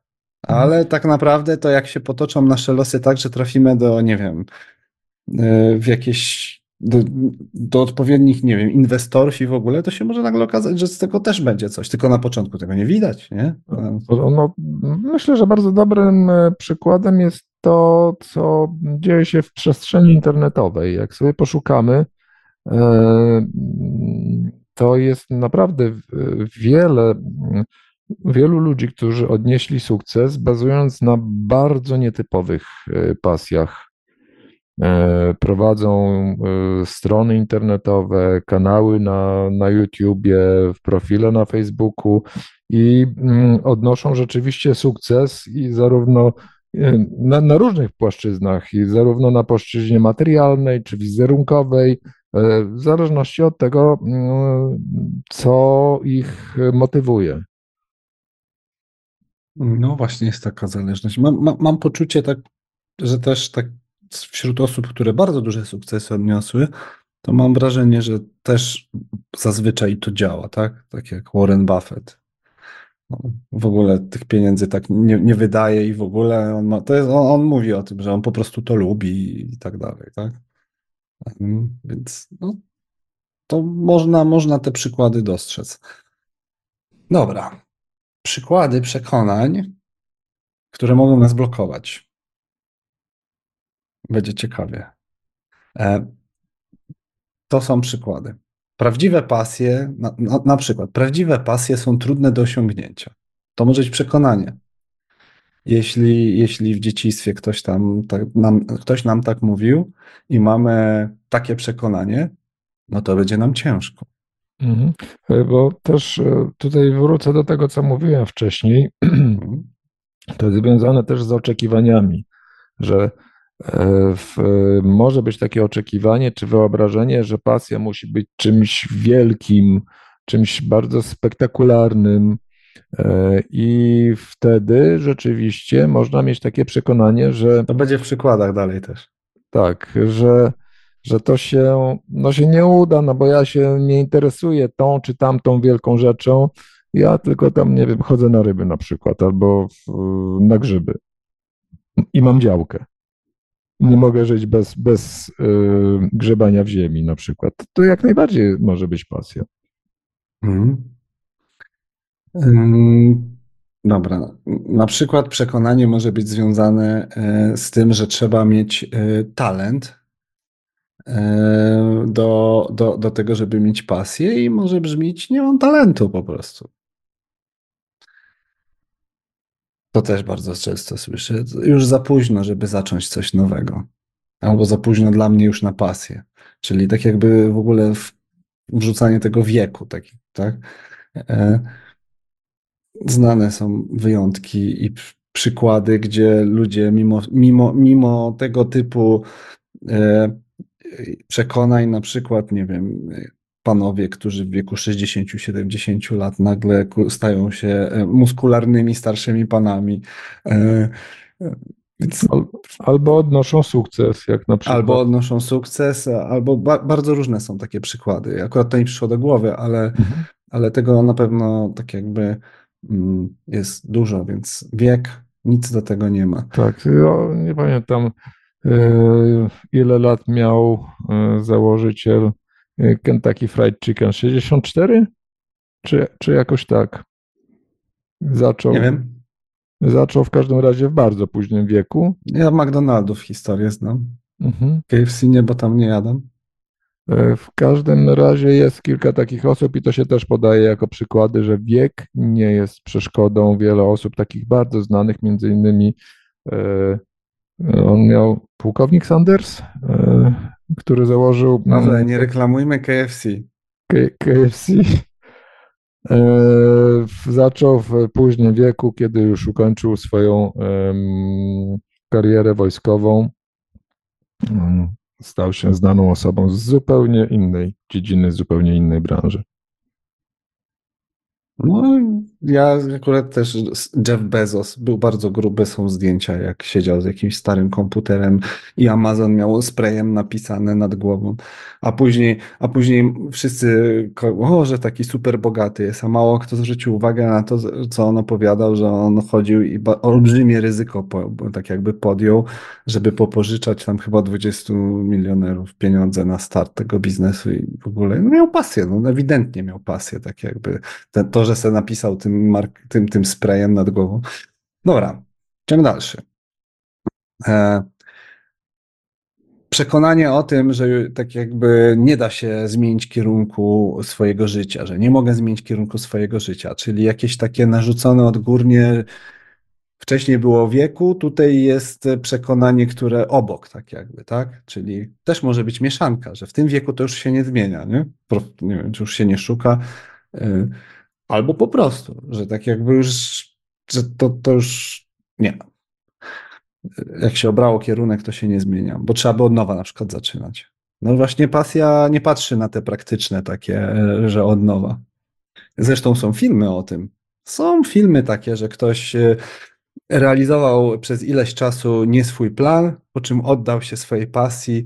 Ten motyw się pojawia w filmach, tak? No, no i to jest to właśnie, tak jakby ta, do, dopóki nie robimy tego, co nas kręci, no to, to, to będzie szło, może zazwyczaj będzie szło jak po grudzie, no. I nie, nie będzie nam dawać tego szczęścia i, i energii. Um, może być przekonanie o niskiej wartości społecznej. Moja pasja nie jest wartościowa dla społeczeństwa. I to znowu jest wartościowanie tutaj, tak jakby nie warto um, skupiać się na tym praktycznym aspekcie, na pieniądzu, na tym wszystkim. Pasja nie jest z tym związana, przynajmniej na początku, w sensie blok- możemy blokować sobie odkrycie tej naszej pasji właśnie przez takie myślenie, tak? Że coś tam nam przychodzi do głowy, że kwiatkami się interesuje, nie, kurde, bo z tym nie da się nic zrobić. No to, to, to, to, to tego trzeba unikać, tego tak jakby... Jeśli ktoś by chciał poszukiwać pasji, bo w takim kierunku patrzymy, m, takiego odnajdywania albo pogłębiania m, m, naszej pasji, kierunku, który da nam ekscytację. E, to może być dodatkowy kierunek, to nie musi być związane z pracą, tak? Ale to ważne, żeby coś takiego mieć dla nas i naszego rozwoju. E, Albo to, że inni ludzie nie zrozumieją mojej pasji. Znowu wsadzanie innych ludzi, tak jakby w ogóle wszelkie takie przekonania przez pryzmat innych ludzi, albo wstyd, że na przykład, nie wiem, e, robakami się interesuje, czy coś, czy... Mm, no, no nie wiem, ciężko mi wymyśleć w sumie, mm, ale na pewno można by dużo, dużo takich rzeczy podać, że... Mm, że należy się tego wystrzegać w tym, na tej ścieżce poszukiwania. Pasje są niepraktyczne i nierozsądne. No tutaj to już szczerze mówiąc nie wiem, co, co tak jakby, jak to rozwinąć, ale znowu poszukiwanie tego praktycznego wymiaru to nie jest właściwy kierunek, jak jesteśmy w wątku pasji. O!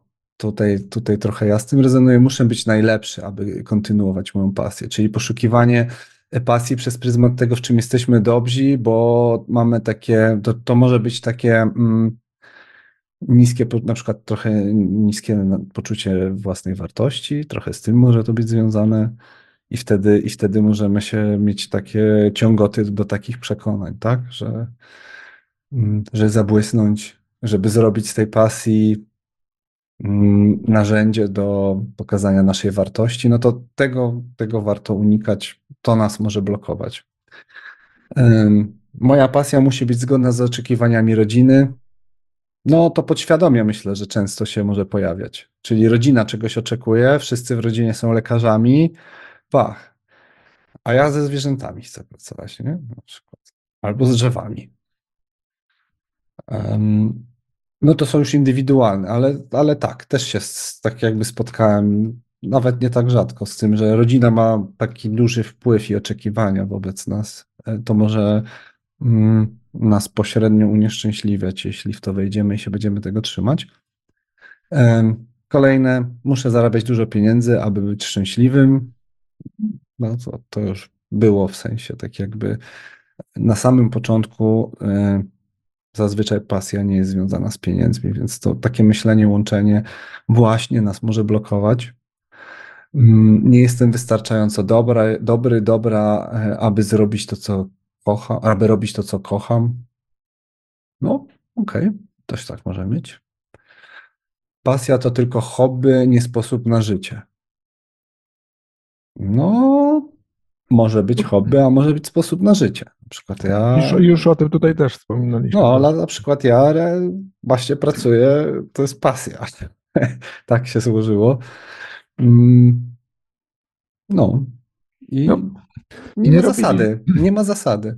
Nie robilibyśmy tego, co robimy teraz, na przykład tego spotkania by nie było, gdyby nie nasza pasja z Dominikiem. No tak. No, no, no. Dokładnie. Przecież ja tak jakby zupełnie z prowadzenia tutaj tego poza ekscytacją. No, no, no, znaczy można by coś tam próbować wykrzesać, ale nie mam żadnych korzyści finansowych tutaj i tak dalej, więc w sumie to tak o tym myślę. No sporo energii idzie i że mi się chce na przykład. No właśnie, bo to jest z tym związane. Z, tą, z takimiś wewnętrznymi procesami i z tym, że to daje energię i działa. Nie mam czasu na zajmowanie się moimi zainteresowaniami, postrzeganie pasji jako czegoś, co mieści się w codziennym harmonogramie. No to jest błędne postrzeganie, bo, bo, bo pasja to pasja, już. I teraz, ale, ale, jak mamy takie przekonanie, to w ogóle może się okazać, że przez większą część życia w ogóle nawet nie, nie próbujemy podejść do tematu. To o to w tym chodzi. To chodzi o to, że mm, może być parę takich jakichś fraz, które nam powodują, że my w ogóle nie podchodzimy do tego zagadnienia, że nie próbujemy znaleźć i, i nie próbujemy od bardzo dawna i dlatego nie wiemy, co jest naszą pasją. Nie ma możliwości, żeby, żeby nie mieć pasji. Nie ma takiej możliwości, przynajmniej z informacji, które ja posiadam, nie ma takiej możliwości. Zawsze jest jakaś pasja. Tylko kwestia odkrycia tego, zdefiniowania serio. Ja, ja pójdę może tutaj tak głębiej, z takiej szerszej perspektywy. Mhm. Już sam, samo to, że tutaj przyszliśmy, żeby realizować nasze życie, wynika z pasji tego doświadczenia życia. Natomiast forma, w jakiej będziemy to robić, no to jest ten element, który warto byłoby odkryć w postaci właśnie z kolei tych pasji, o których mówimy. Więc jakby pasja do życia już z samej definicji jest z tego względu, że tu jesteśmy. Hmm? No to też to, co powiedziałaś, to mi w ogóle zagrało taki trochę poboczny temat. Mianowicie w tej strukturze w ogóle jestem. Moim zdaniem najważniejsze jest to, że zaczynamy każdy dzień od decyzji, żeby być. No przecież każdy z nas może się unicestwić. No przynajmniej chodzi o ciało. No. W sensie niektórzy podejmują takie decyzje i to jest też decyzja. Oczywiście społeczeństwo tak jakby nie akceptuje, ten, no ale to tak z perspektywy szerszej to też decyzja. Tutaj Dariusz zapytał, a jak zmusić tak. się, że miało się pasję przez piętnaście lat i nagle nie ma się pasji? E... Nie rozumiem, o co w tym chodzi w ogóle. To znaczy, ja, ja chyba wiem, o co, o co chodzi. E, miałem podobną sytuację. Kiedyś e, pracowałem jako programista i bardzo mnie to e, kręciło, no ale w pewnym momencie przestało po prostu. Zmieniłem perspektywę, zacząłem robić coś innego. E, znalazłem inną pasję. Tam to jeszcze też lubię, ale już nie poświęcam temu, y, temu czasu. Wiem, że, że byłem dobry, że swoje zrobiłem, natomiast teraz y, inna jest pasja i y, chodzi o to, że y, czasem te pasje, to nie jest tak, że to jest pasja od początku życia do końca i, i nie ma nic innego. Zazwyczaj to są y, takie działania długookresowe, ciągnące się przez ileś lat, ale one mogą wygasnąć ze względu na to, że zmienia się, my się zmieniamy, zmieniamy spojrzenie, zmienia się system wartości, który mamy i w związku z tym czasem potrzeba jest prze, przedefiniować te rzeczy. Rzucić na przykład, tak jak ja rzuciłem programowanie, więcej bym pewnie zarabiał w tej, w tej chwili z programowania niż z tego, z czego żyję, no ale to mi, z czego żyję, więcej sprawia radości i przyjemności, więc po prostu. No i chce ci się żyć i wiesz, właśnie też miałem takie momenty w życiu, może nie ze zmianą pasji powiązane, ale z decyzjami takimi, żeby nie, po, nie za wszelką cenę nie gonić za pieniędzmi, tylko się skupić jednak tak na jakości takiej wewnętrznej mojej i no, no właśnie miał, jest, jest sporo ludzi, którzy mają pieniądze i są nieszczęśliwi. Później widzimy w super drogim samochodzie za milion złotych kogoś, który, kto w ogóle chronicznie jest nieszczęśliwy i nie wiem, i robi głupie rzeczy na przykład z tym samochodem. O. Hmm? Wszyscy się pukają głowę i w ogóle on po prostu jest szczęśliwy i szuka jakichś emocji na przykład. Tak może być. Ja widziałem takie przykłady na żywo, tak jakby w moim otoczeniu. No. Wiesz co, może byśmy tutaj, nie wiem, bo mam tutaj przygotowany fragment tego filmu, o którym mówiliśmy. Może to jest akurat dobry moment, żeby ten fragment pokazać. Patrz, patrz, patrz, patrz, na czacie mamy. Trzeba pracować, żeby mieć środki na życie. Praca pochłania dużo czasu, a pasja może potrzebować bardzo dużo czasu. Często posiadanie pieniędzy daje możliwość posiadania. No to są przekonania, tak. To są dobre przykłady przekonań. Tak. Mhm. Właśnie to, to, co ta cała wiadomość, to może być, to mogą być blokady. Yy, tak, zgadzam się. Yy, ty myślisz, może by puścić fragment tego filmu? Tak. Yy, to tylko co, co powiedz, co puszczasz. Yy, dobrze, tak, tak, bo tutaj troszeczkę yy, przyda się wstępu. Jest bardzo fajna taka anim, animacja, która się nazywa po polsku Co w duszy gra. Nie będę streszczał całej akcji, w każdym razie w pewnym momencie dusza, która miała przyjść na ziemię, nie, była niechętna bardzo, trafiła w ciało, w ciało muzyka, a muzyk trafił w ciało kota, no i próbowali to wszystko odkręcić. Ta dusza nie bardzo chciała cały czas żyć i przychodzi pewien moment. I teraz udostępnię ekran. Tam jest sporo odnośników do tych rzeczy, o których mówimy. Ciekawie tak, jest tak. Ten film zrobiony. A jest po polsku dostępny też z dubbingiem, więc... Tak, tak. Mhm. I dla dzieci się nadaje też. Okej, okay. Wejdźmy. Widać ten ekran? Tak, cały twój ekran widać. Mhm. Okej. Okay. Dobra. Zróbmy tak. I tu jest taki moment... A udostępniłeś z dźwiękiem? A, czekaj, właśnie. Jeszcze raz. Mhm. Nie udostępniłem z dźwiękiem. Trzeba checkboxa zaznaczyć. Mhm. Mhm. Okej. Okay. Widać. Widać, dobra. To zagramy. Daj znać, czy słychać. Nie. Nie? Ja nie słyszę. Czekajmy, spróbujmy jeszcze raz. Momencik. Mam nadzieję, że się tym razem uda.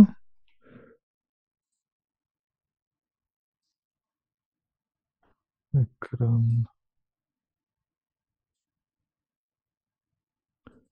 Widać, teraz, tak?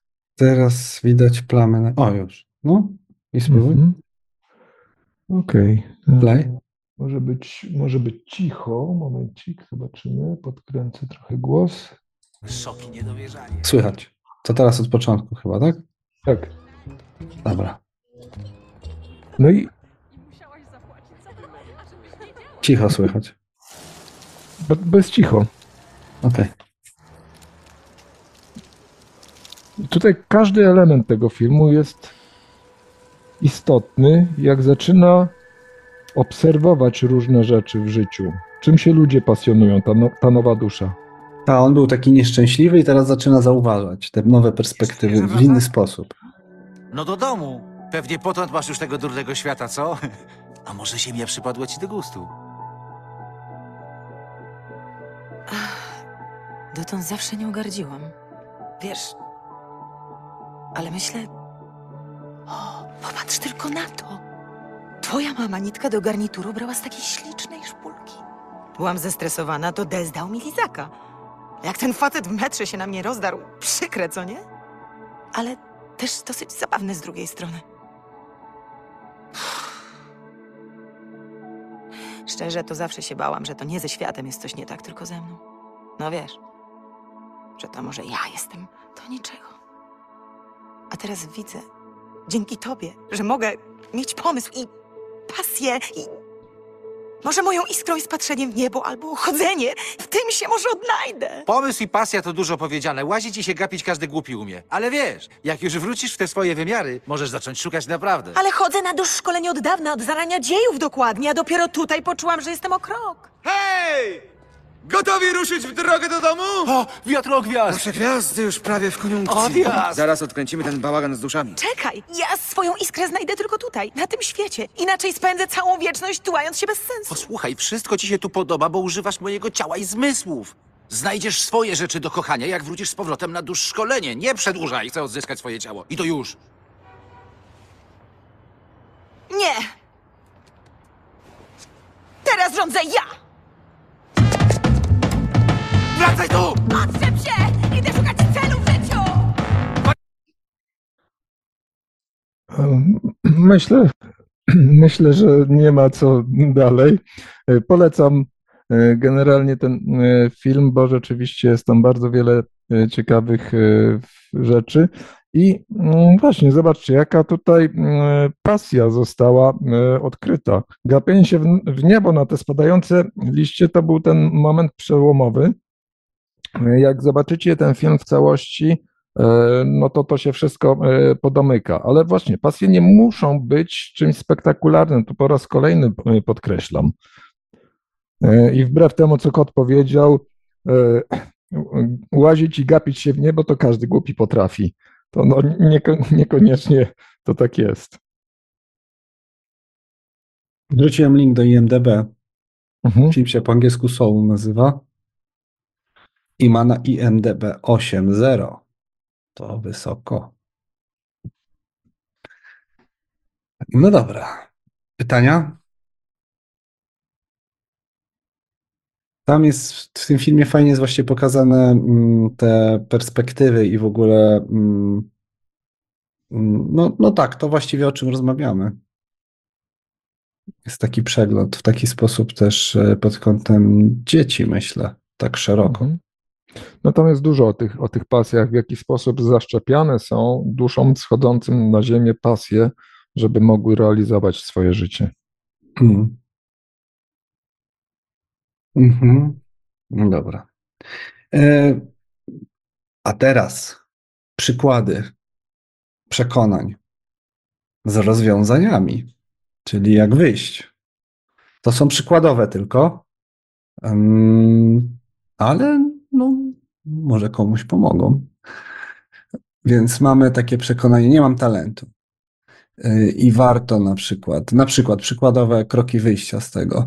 Zapisz sytuacje, w których czułeś, czułaś się kom, kompetentny lub szczęśliwy, szczęśliwa, nawet jeśli wydają się małe. I zapisywanie, zacząć zapisywać takie rzeczy.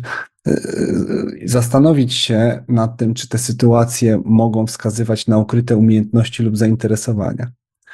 Um, Zacząć mały projekt związany z tymi umiejętnościami lub zainteresowaniami, aby eksplorować dalej, czyli tak jakby um, na podstawie tych obserwacji próbować szukać w tej przestrzeni e, jakichś działań właśnie m, dodatkowych, które pomogą nam e, wyłonić e, to, co nie wiem.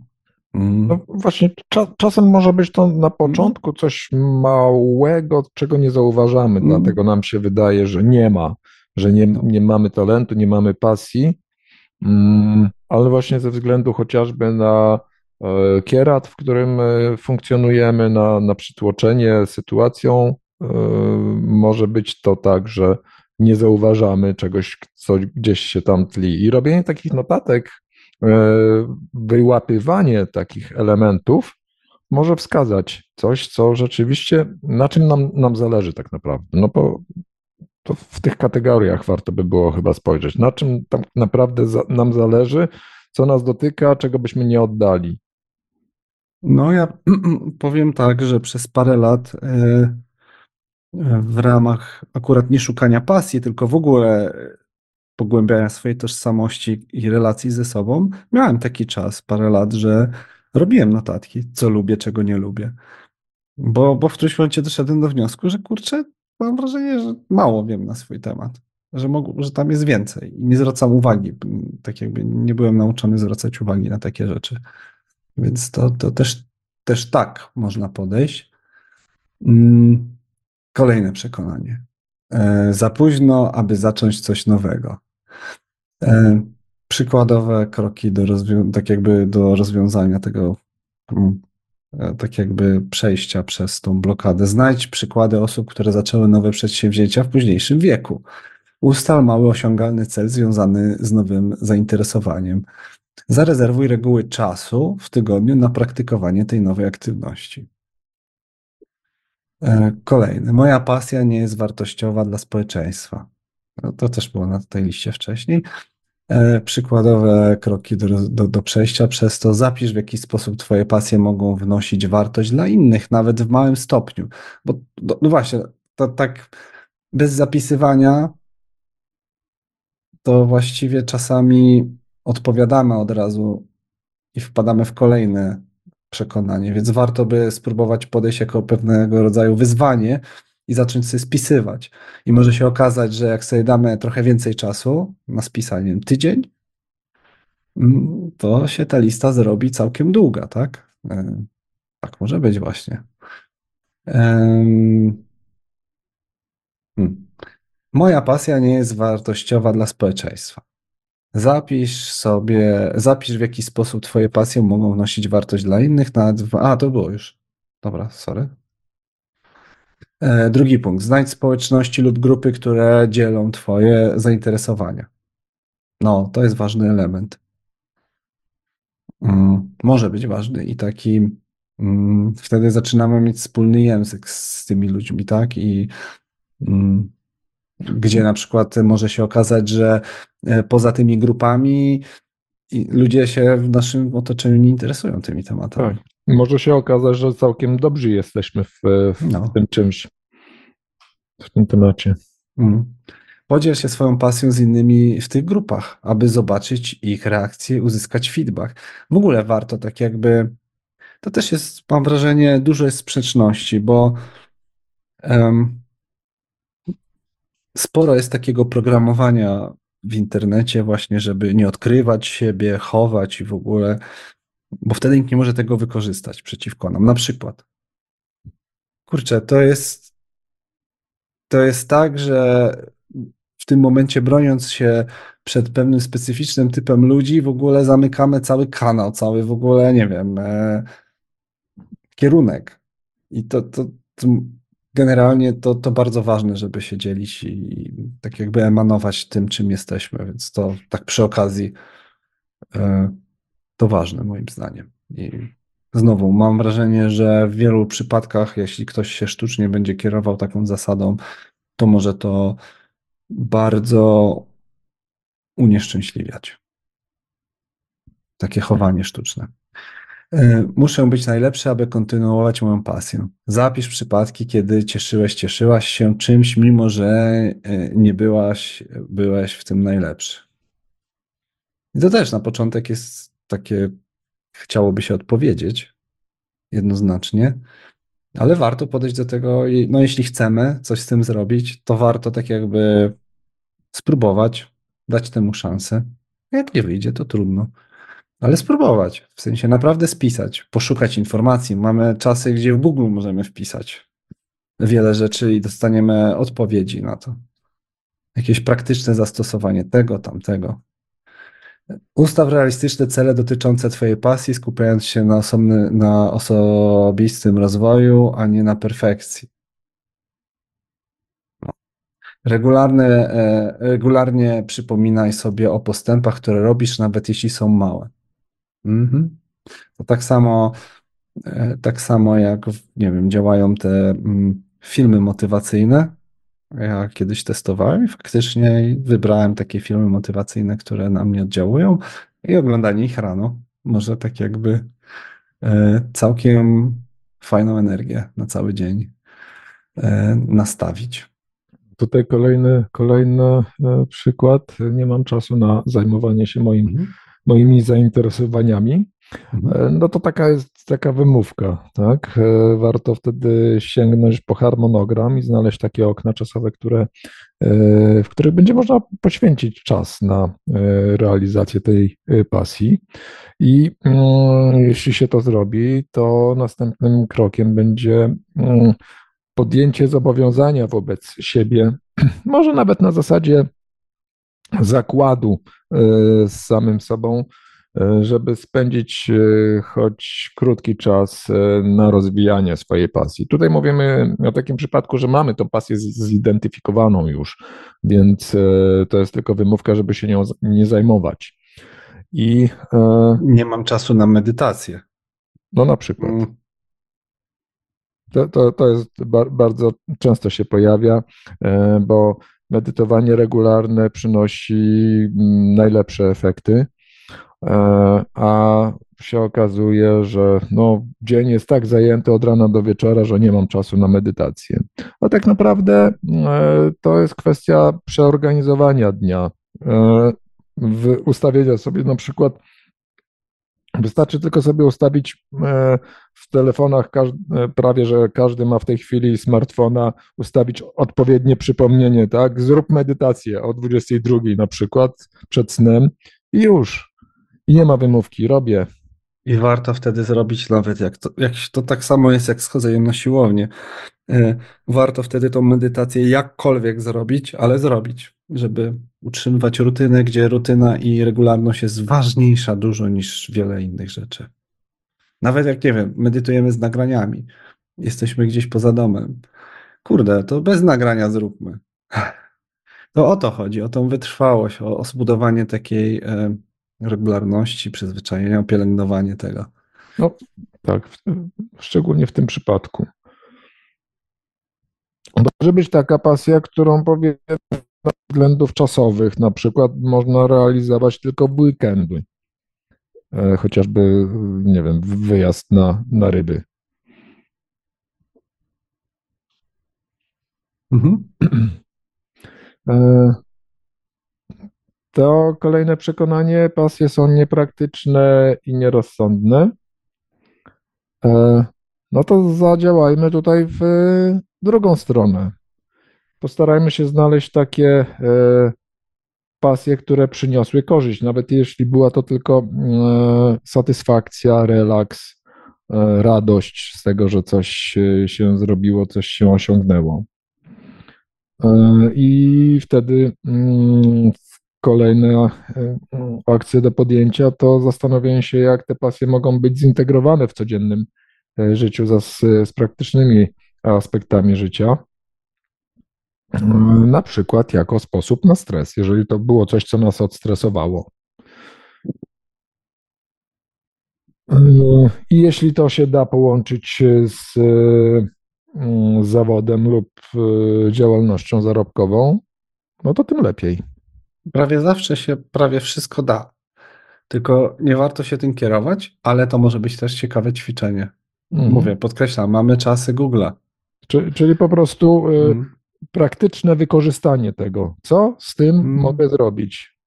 Jak mogę się podzielić z tym, z ludźmi? Tutaj jest troszeczkę, wracamy do tego przekonania o wartości pasji i jaką wartość może przynieść dla społeczeństwa. Jak się dobrze zastanowić, to zawsze się znajdą osoby, nawet jeśli ma być to jedna osoba. Nie mówię tutaj o nieznanych, ale jeśli mogła, miała być to jedna osoba z rodziny, która z tego odniesie korzyść, proszę bardzo, jest praktyczne zastosowanie. Dobrym przykładem, moim zdaniem, jest na przykład są osoby, które się zajmują wywozem nieczystości różnych. I takie, taka mała, atrakcyjna praca, nie? Ale wyobraźmy sobie bez nich życie. Kurde. I to, to jest dobry przykład, tak jakby. I to jest dobrze płatna praca. I no, jest mnóstwo takich, to jest akurat może takie przyziemne bardzo przykład, ale no, te perspe- chodzi bardziej o to, że te perspektywy mogą zaskakiwać, tak? Tak mi przypomniałeś teraz taką sytuację. Yy, jakiś czas temu, to już parę lat, yy, słuchałem reportażu dotyczącego pewnego badania, które prowadził jeden z naukowców, nie pamiętam na którym uniwersytecie, chciał badać przyzwyczajenia Polaków, więc eksplorował to, co wyrzucają na śmieci. I efekt był taki, że no, to przeszło jego najśmielsze oczekiwania, nie tylko dało mu materiał badawczy do napisania bodajże doktoratu, ale stało się sposobem na życie, bo się okazało, że tak nieprawdopodobne rzeczy można w śmieciach znaleźć, że on w zasadzie tym się zaczął zajmować. Człowiek z wyższym wykształceniem, z doktoratem, ze stanowiskiem, wrócił to wszystko i zaczął eksplorować śmietniki. Większość wyposażenia, jakie posiadał w domu, pochodziło właśnie ze śmietników, a były tam naprawdę i cenne porcelany, i złoto, i wiele unikatowych rzeczy. Dobra, idę sprawdzić u siebie po tym, po spotkaniu. Zainspirowałaś. Może będzie nowa pasja. Ale fajny przykład, fajny. Mhm.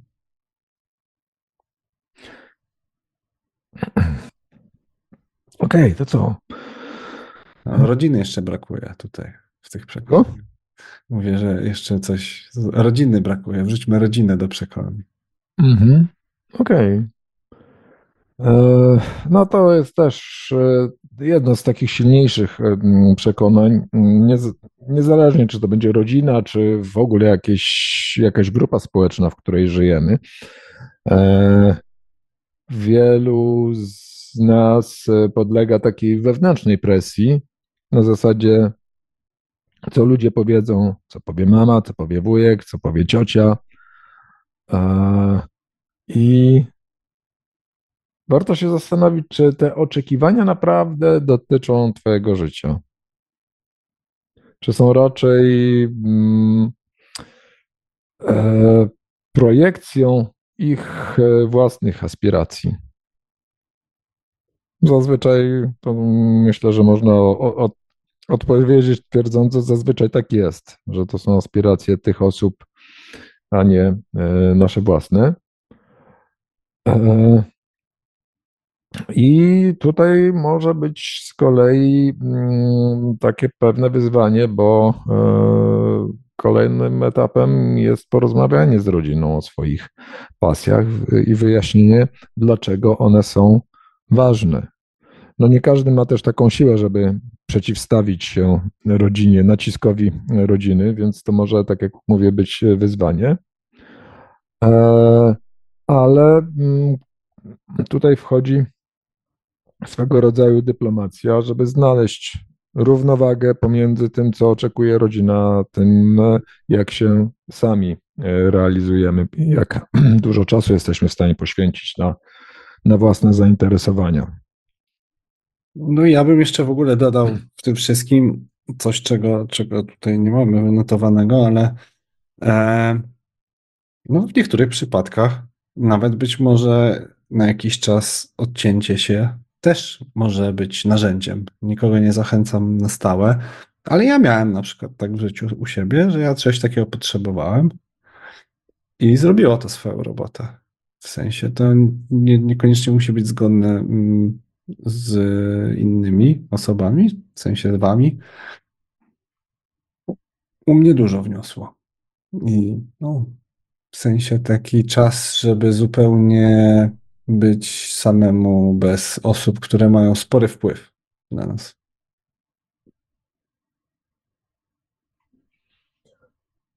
To co, powiemy o tym może, co pomoże w realizacji, w odnalezieniu pasji.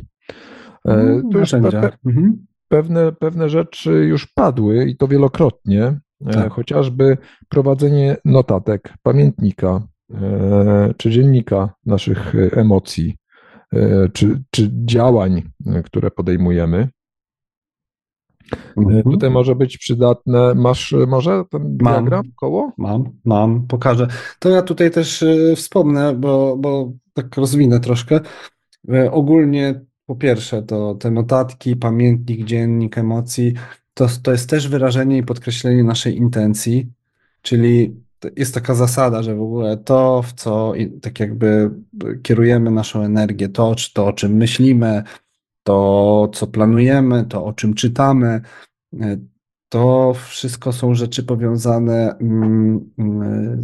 z później tak jakby no, z naszą intencją, z określeniem nas samych.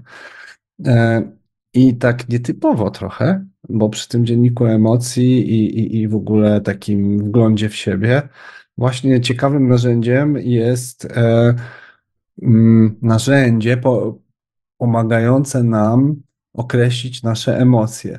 Ja powiem, powiem szczerze, że pierwszy raz się z tym spotkałem na własnej terapii, e, gdzie historia była taka, że panie Dominiku, proszę wymienić emocje, jakie pan zna. Po pół godziny, panie Dominiku, wymienił pan trzy.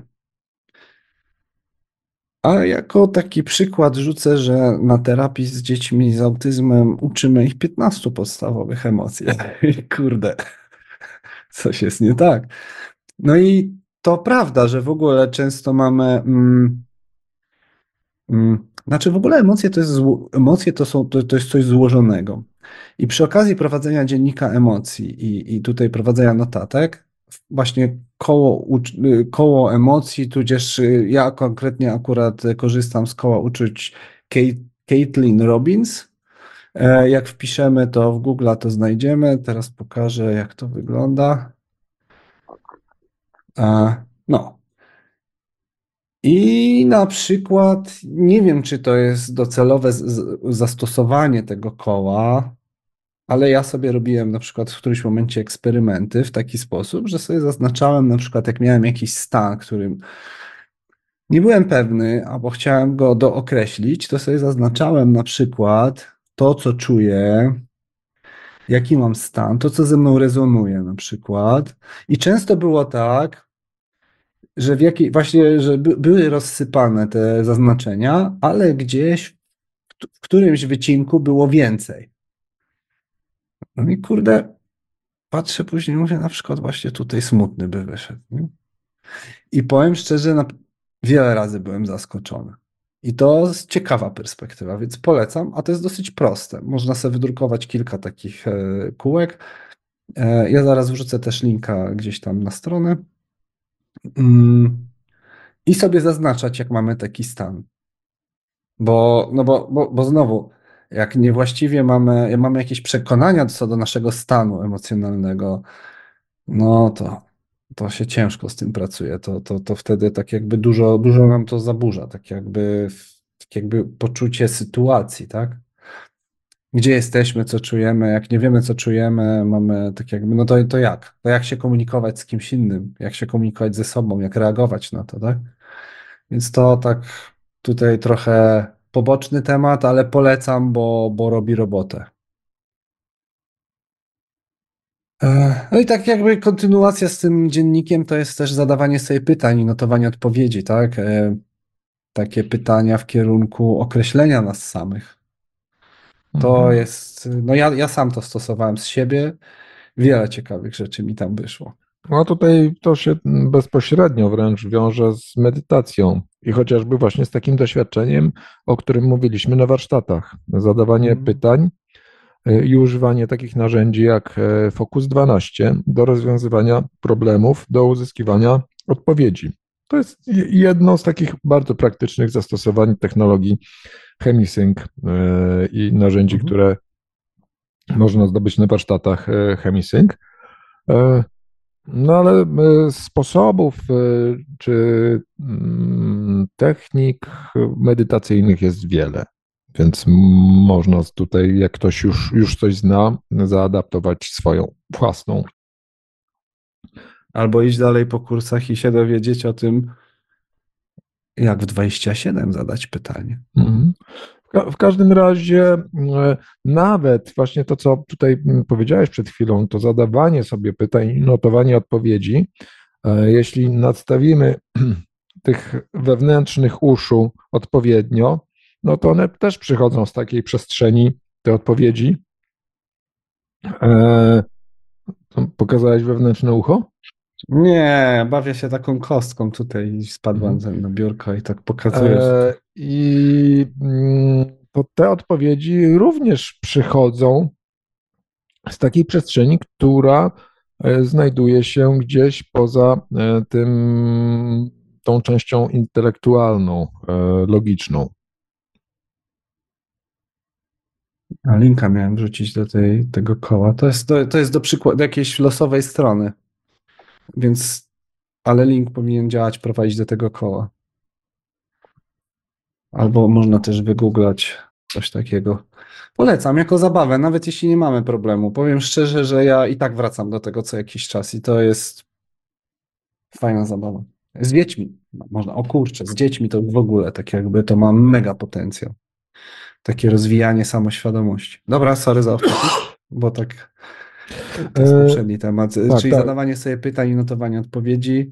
Tak, i, i tutaj mamy, mówiliśmy o... No. Możemy mieć przekonanie, że to jest głupie, albo że to jest dziecinne, bo ja tak od razu sobie myślę, to ja bym pewnie usłyszał coś takiego od paru osób, które spotkałem w życiu, jakby, jakby o czymś takim powiedział, więc warto się tym nie przejmować, spróbować po prostu, czy nam to coś wniesie, tak? Bo jeśli, jak byliśmy dziećmi, nikt nas nie przeprowadził przez taką ścieżkę, to, to zawsze jest czas na to, żeby sobie przejść i samemu się przyjrzeć, co nam to da. Mhm. Tutaj do, dotknęliśmy medytacji jako sposobu na uzyskiwanie odpowiedzi, ale mhm. medytacja może służyć do manifestacji naszej pasji. Do tego, żeby ona stała się mocniejsza, żeby stała się znacząca. Możemy to zrobić poprzez po prostu skupienie się na efekcie końcowym, nie na tym, żeby tą pasję gdzieś tam wy, wydobywać czy kreować w jakiś sposób, tylko na, na takim efekcie końcowym takiej satysfakcji, szczęścia, radości z wykonania czegoś, co jest realizacją nas samych, co daje to poczucie spełnienia.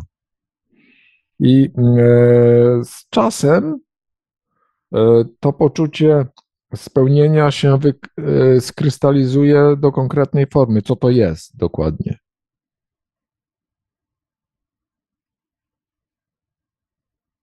Nawet skupienie się na jakiejś konkretnej czynności, na przykład na poprawie stanu fizycznego, ciała fizycznego, może być taką iskrą, która uruchomi właśnie pasję dbania o to ciało.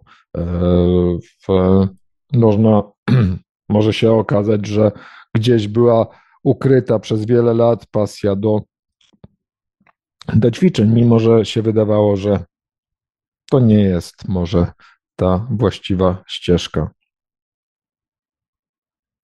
Także tutaj ten element taki manifestacji, poświęcenia uwagi, skierowania energii w, we wzmocnienie tych pasji, tego efektu końcowego, przepraszam, może wyzwolić odkrycie pasji.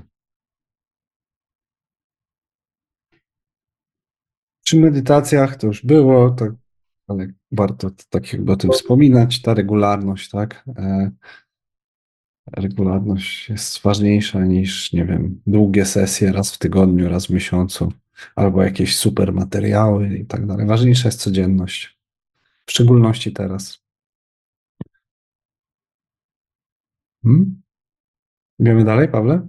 Tak, tak, tak, oczywiście. No i nieodłącznym elementem jest w ogóle postawa nasza, czyli taka, to jest w ogóle fundament, tak, że tak powiem, jeśli będziemy zbyt sceptyczni i nastawieni krytycznie na zasadzie, że ktoś coś ma nas przekonać, to się spotykałem z tych, przy tych tematach niefizycznych dosyć często z takim podejściem, e, przy wyginaniu łyżeczek. No to mi pokaż, wygnij mi ten, to zobaczymy. No to nie jest do tego. Wyginanie łyżeczek jest akurat zrobione po to, żebyśmy sami doświadczyli, tak? I no tak, właśnie. Ta, ta... Ta, tak, budowanie tego wewnętrznego zaufania do naszych własnych możliwości, do, do, też do odkrycia mm, dróg, jakimi może dotrzeć do nas informacja. Znaczy, nie być zbyt, od... takim krytycz, zbyt krytycznym, hmm. bo, bo to nadmierna krytyczność może być wręcz blokadą, tak? Hmm. O to mi chodzi, że ta postawa, po, potrzebne jest to, żebyśmy mieli takie podejście a może coś w tym jest. Dać szansę temu. Nie być mhm. takim, że wszystko się... Bo wtedy się wszystko odrzuci. No ja, ja znam... Znam, jest w moim otoczeniu jedna osoba, która była w instytucie i tak sceptycznie była nastawiona, nic nie działało. Nic. I na kursach u Joe Gallenbergera od manifestacji. Bardzo dobry trener. Nie, nie, nie. To, to. Hmm. Więc ta postawa ma duże znaczenie, czyli taka chęć eksperymentowania, otwartość na, na ewentualne nowe. Hmm. Próbowanie w ogóle nowych rzeczy, otwartość na nowe rzeczy, bo to też mhm. tutaj dużo przekonań może być, tak? Możemy się blokować, no nie przystoi tam robić czegoś, lekarze, na przykład jesteśmy lekarzem, no nie przystoi tam, no, no nie, to, to właśnie na to trzeba zwrócić, na to warto zwrócić uwagę, jak chcemy tak jakby y, y, ruszyć z tymi tematami. Y, uczestnictwo w warsztatach lub, lub kursach online y, związanych z, z tym, co nas interesuje, to też są takie przestrzenie, gdzie poprzez tą otwartość i, i, i chęć eksperymentowania z nowymi rzeczami możemy coś nowego się dowiedzieć o sobie, pasję. Spotkania takie jak tutaj. Zdarza się, że na przykład na spotkaniach w instytucie no, są jakieś rozmowy wewnętrzne między indywidualnie, między osobami. Do mnie czasami to zagadują. No to, to też jest taki networking właśnie, takie poznawanie, komunikowanie się. Mm. Bo mam poczucie, że zupełnie inne osoby mm, z innym nastawieniem y, mamy tutaj, a zupełnie inne w wielu innych miejscach, tak? W sensie to ma duże znaczenie. Mm. No, ta, ta, taka właśnie mówisz o tej otwartości też, która wiąże się z próbowaniem nowych rzeczy, no bo jeżeli nie będziemy próbować, to też nie dowiemy się, co może nas interesować, co może nas kręcić. No, trzeba wyjść z tej tak jakby strefy bezpiecznej trochę chociaż i no, ym, pośrednio może być może sny i ich zapisywanie będą jakąś formą, mogą być formą jakąś inspiracji dla nas w tym kierunku. Mo, mo, może ktoś nie zwracał na to uwagi i, i może u tej osoby właśnie ten kierunek zaowocuje. W snach mogą być różne inspiracje, w snach możemy doświadczyć czegoś, czego normalnie byśmy właśnie nie zrobili, na przykład z powodu jakichś przekonań. Co do snów, to też podkreślę, że duże znaczenie ma zapisywanie snów. Ja sprawdzałem sam na sobie i jak zapisywałem treści snów, jakkolwiek, cokolwiek, to prawie zawsze miałem ich więcej. A jak przestałem, no to, to, to i sny tak jakby rzadziej.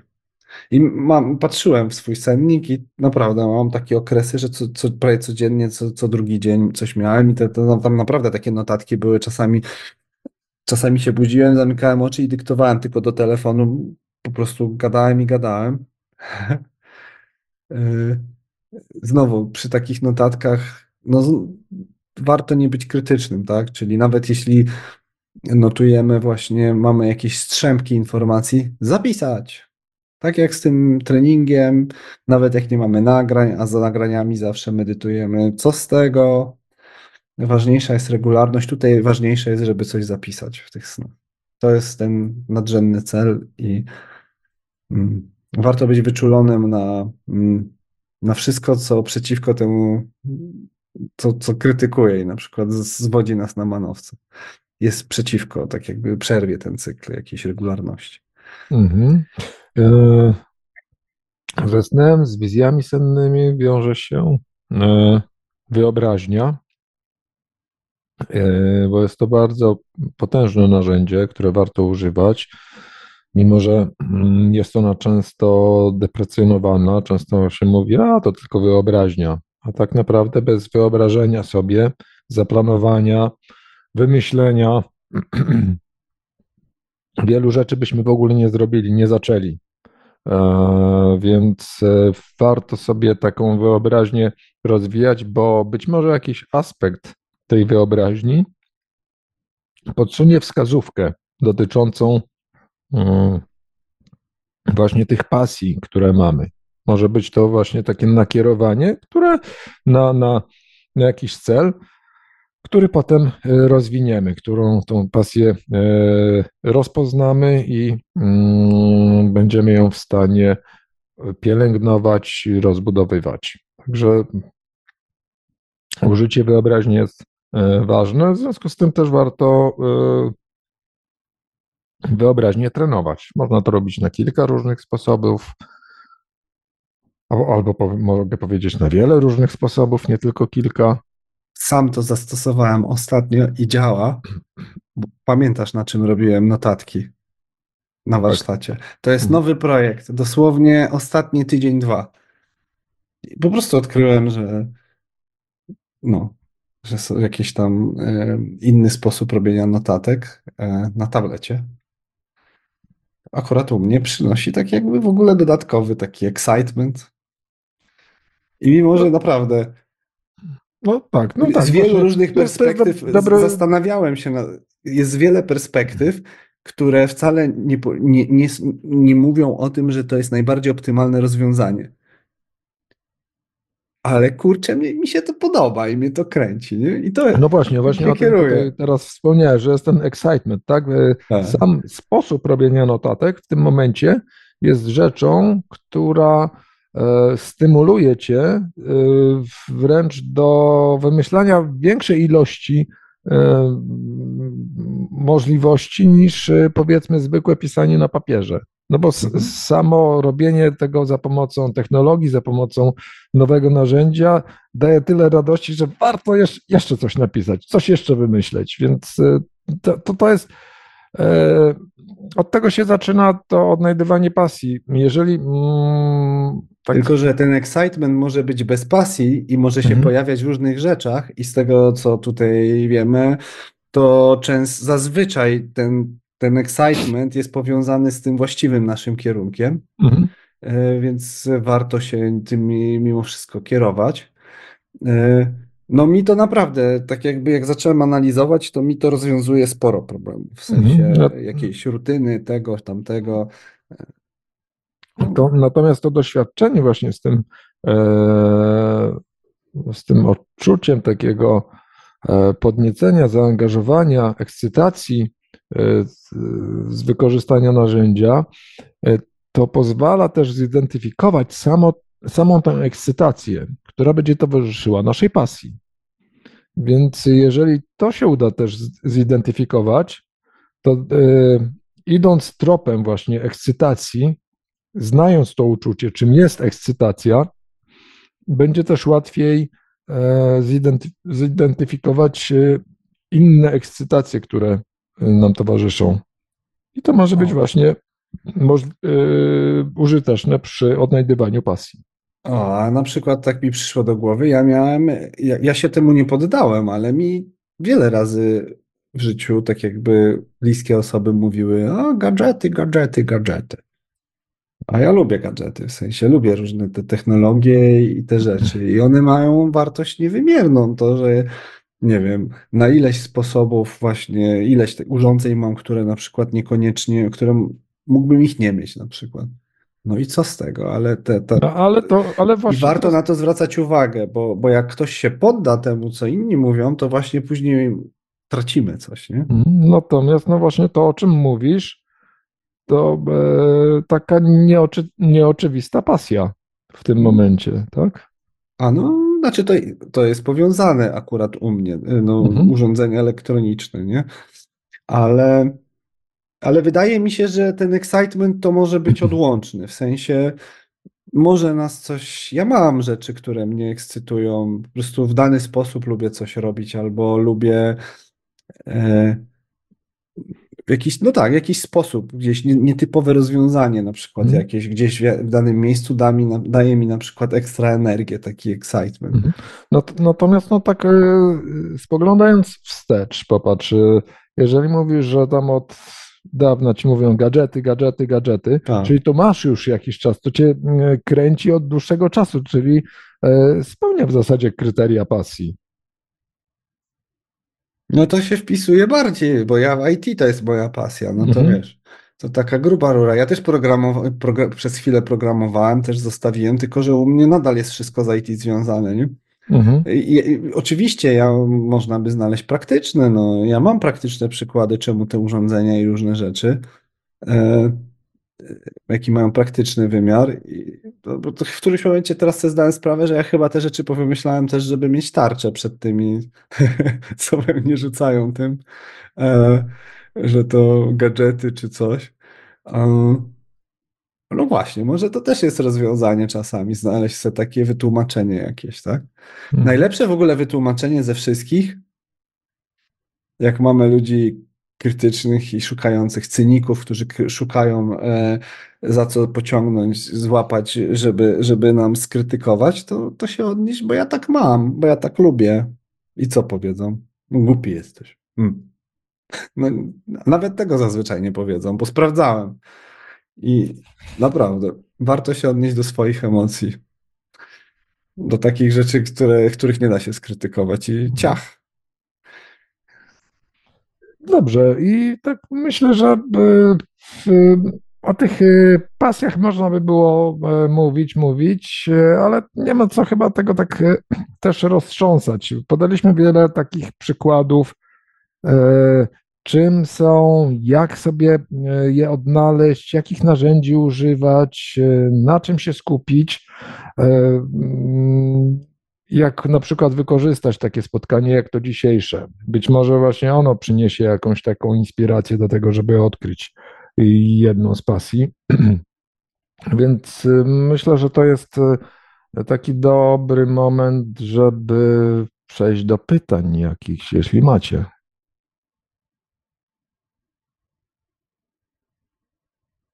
Byłyby nagrody, byłyby pytania. Byłaby pasja. Korzyści wtedy by były.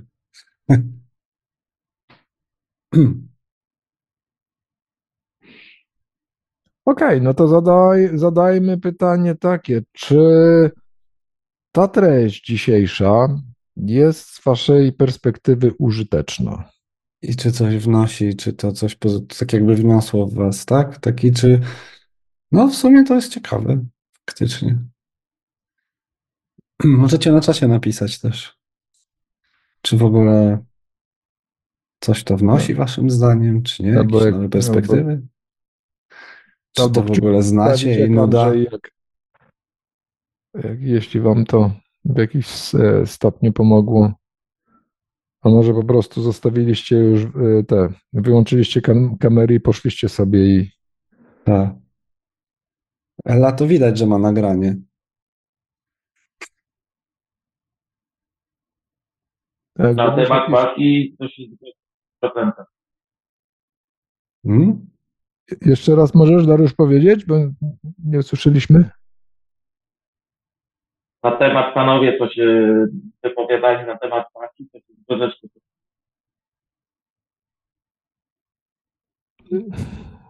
Też nie usłyszałem, że to sła, jest... Sła, jakoś cię przycina, Wy, wytłumia cię i nie bardzo zrozumia, no. zrozumieliśmy. E, może na czacie, jakbyś mógł, to e, chętnie to przeczytamy. To ja się chcę podzielić. Jeżeli... No jednak nie nagranie, o kurczę. Nie no, ja może się podzielę czymś bardzo oczywistym, ale e, jak tak właśnie was słuchałam, to w zasadzie to było takie podsumowanie tego, co mam w głowie, bo z większością się zgadzam, albo prawie z wszystkim. Natomiast miałam ciekawą rozmowę jakieś dwa tygodnie temu z moim znajomym, który mm, nie eksploruje może nie fizycznego świata, ale coś tam, powiedzmy, ma taką świadomość większą, ale bardzo to ukrywa pod takim racjonalizmem, tak, że generalnie to, jak zaczęłam mu opowiadać różne moje doświadczenia, to on to wszystko sprowadził do właśnie różnych neuroprzekaźników, mózgu i różnych takich historii, które, które się dzieją w organizmie. Natomiast ja zaczęłam opowiadać o moich eksploracjach, oczywiście nie tak, wiecie, wszystko dokładnie, tylko tak, powiedzmy, bardziej ogólnie. No i podsumował takim jednym zdaniem. Ela, ty powinnaś po prostu tym się zająć, bo ty z taką pasją o tym opowiadasz od dwóch godzin. Ja mówię, słucham? Dwie godziny po prostu opowiadałam, a on siedział oczywiście karnie, słuchał, że chyba był zainteresowany tą rozmową. No w każdym razie minęły dwie godziny. Dotyczyło to właśnie jakby to, to, tych moich doświadczeń związanych z, z tymi moimi ostatnimi od dwóch czy tam trzech lat e, rozwojem i eksploracją świata niefizycznego. No więc chyba oprócz e, tańca staje się to e, moją drugą pasją. I, i, I rzeczywiście to jest tak, że to jest bardzo szybkie, to część osób wie, że jest to proces bardzo szybki i bardzo dynamiczny i po każdym takim większym excitemencie trochę muszę fizycznie się pozbierać. Niemniej jednak moje ciało też zaczęło inaczej funkcjonować od tego czasu, jest bardziej, bardziej odporne, no może powiedziałabym tak, na różnego rodzaju doświadczenia, więc znalazłam chyba excitement drugi. Także no, już chyba raczej nie wyrzućcie, nie wyrzućcie mnie z tej grupy, bo będę tutaj bardzo aktywna. Super. Bardzo, bardzo Ci dziękujemy. I tu myślę, że też pewną rzecz wskazałaś, bardzo ciekawą, e, która może być narzędziem do identyfikowania pasji. E, zmiana percepcji czasu. Kiedy w coś się angażujemy, czas płynie zupełnie inaczej. Natomiast jak Ela wspomniała o, o, o energii i tak dalej, to sobie przypomniałem, że ja, ponieważ właśnie pracuję w tej przestrzeni, która od trzeciej klasy podstawówki była moją pasją, um, i to kiedyś tydzień w pracy spędziłem. Awaria była. I kurde, do dziś nie wiem, jak to zrobiłem. Trzy dni zdarzyło mi się nie spać. Na kawie tylko, nie żadne środki mocniejsze. Czy... I to, to tak sobie myślę, kurczę, ja wiem, ja miałem wtedy w ogóle, mimo że to była awaria, mimo że to była praca, ja pamiętam, jak ja odkrywałem nowe rozwiązania i w ogóle, jak mnie to kręciło w ogóle, że jest taka sytuacja, gdzie można, no, no dobra, to tak. To może ja jeszcze dodam do tego, że do tej mojej pierwszej pasji to też, co Paweł powiedziałeś, tak, że się nie liczy czas. No to ja na przykład jak jestem w, w jakichś zajęciach tanecznych bądź na, w miejscu, gdzie się tańczy, no to ja po prostu nigdy nie wiem, kiedy mija sześć godzin, tak? Gdyby nie to, że trzeba pić i... i sześć. Ładnie. To, to po prostu no, czasem jest czwarta nad ranem na przykład i już świeci. No są takie zajęcia taneczne. No tak, tak. Zapraszam do Krakowa. Nie, nie słyszałem o tym akurat, dlatego tak się dziwię, ale... To dokłada się jeszcze takie, przy tych właśnie takich silnych pasjach, oprócz tego, że zmienia się percepcja czasu, to też te pasje dają nam siłę, więc tak jak masz tutaj, no zajęcia taneczne są fizycznie wyczerpujące z jednej strony, tak, natomiast... okazuje się, że można w nich brać udział godzinami, i przy, przy pasji, przy tym, tej ekscytacji w ogóle nie odczuwamy efektów takich fizycznych. Możemy więcej, no są, jest pewna charakterystyka i, i jeszcze mamy satysfakcję z tego. Ja byłem, ja do dziś pamiętam to jako niesamowity okres, bo naprawdę testowałem różne rozwiązania w trakcie awarii. To była jedyna taka możliwość coś takiego zrobić. No. No, nieważne, no, to akurat konkretna ten, ale myślę, że wiele osób tak może mieć, że te pasje to dużo zmieniają. Mm. Dzie- dziękujemy Ci, Ela, za zabranie głosu. Dobrze, e- czyli tak, podsumowując, e- wierzymy w to, że to dzisiejsze spotkanie przyniosło Wam jakąś inspirację i wskazówki do odnalezienia pasji, bo... Albo słuchaczom, którzy słuchają nagrania. Tak. I może łatwiej będzie Wam to zidentyfikować, dać temu uwagę i energię, bo tak, no bo to jest siła napędowa tego, po co tutaj jesteśmy. I taki, no... To nie jest tylko też, to też bym dodał do tego, że to jest sposób, w jaki tak jakby no, nasze wyższe ja i w ogóle to jest powiązane z tymi tematami, tak? No tak, tak, oczywiście to jest, się komunikuje. To jest sprawa manifestacji nas samych tutaj w tej rzeczywistości. Jesteśmy tutaj też po to, żeby wyrażać siebie. No, wyrażamy siebie przez właśnie pasję, przez tą ekscytację tym, co robimy. Kończymy, co? Tak, będziemy kończyć. Dziękujemy bardzo za udział w, no, po dwie i pół godziny prawie dzisiejszego spotkania. Cieszymy się, że dotrwaliście tak długo, że zabieraliście też aktywnie głos w naszym spotkaniu.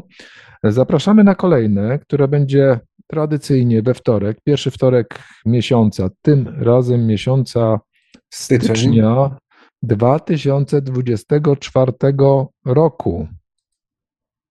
I to będzie o drugiego stycznia. drugiego stycznia, godzina dziewiętnasta, pod tym samym adresem.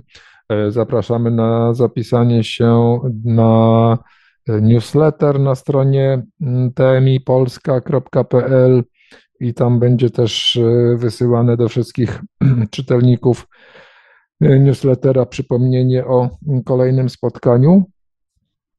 I, I będzie... jeszcze niech Marek powie, ile osób było. A słuchaczy na Radiu Paranormalium, z tego co widziałem, w szczytowym momencie było dzisiaj siedemdziesiąt. Z tego co pamiętam, to jak rozmawialiśmy o kontaktach ze zmarłymi, to było ponad sto pięćdziesiąt. Okej. Okay. No, kontakty ze zmarłymi to taki temat, który zawsze dużo ludzi przyciąga niezmiennie. E, także nie mam nic przeciwko, żeby kiedyś jeszcze tak zrobić taki temat. Paweł był na Lifeline. Można, no można. No właśnie. Mm. No właśnie. Ale nie można spoilerować tego treści, więc nie wiem. No, to tak ogólnie tylko mogę powiedzieć. Ale to, to jest to pieśń nie... przyszłości. Tak. Nie rozpoczynajmy nowego wątku, bo dzisiaj rozmawialiśmy o pasji. Zapraszamy, jak już powiedziałem, na wto- pierwszy wtorek stycznia. To jest nasze ostatnie spotkanie w tym roku. Na, na, tym, na otwartych. tych otwartych, bo jeszcze będzie tak. zamknięte. I na dzisiaj dziękujemy wszystkim obecnym na Zoomie za nasze spotkanie. Dziękujemy słuchaczom Radia Paranormalium. Dziękujemy Markowi, który transmitował audycję naszą właśnie na falach Radia Paranormalium. A żegnają Was Paweł Byczuk i Dominik Kocieński. Dziękujemy, do usłyszenia, do zobaczenia. Wszystkiego dobrego w nowym roku. Był to zapis spotkania online The Monroe Institute Polska. Dowiedz się więcej o The Monroe Institute Polska na stronie internetowej w w w kropka t m i polska kropka p l. Zapraszamy także do śledzenia fanpage'a na Facebooku pod adresem facebook kropka com ukośnik t m i polska kropka p l.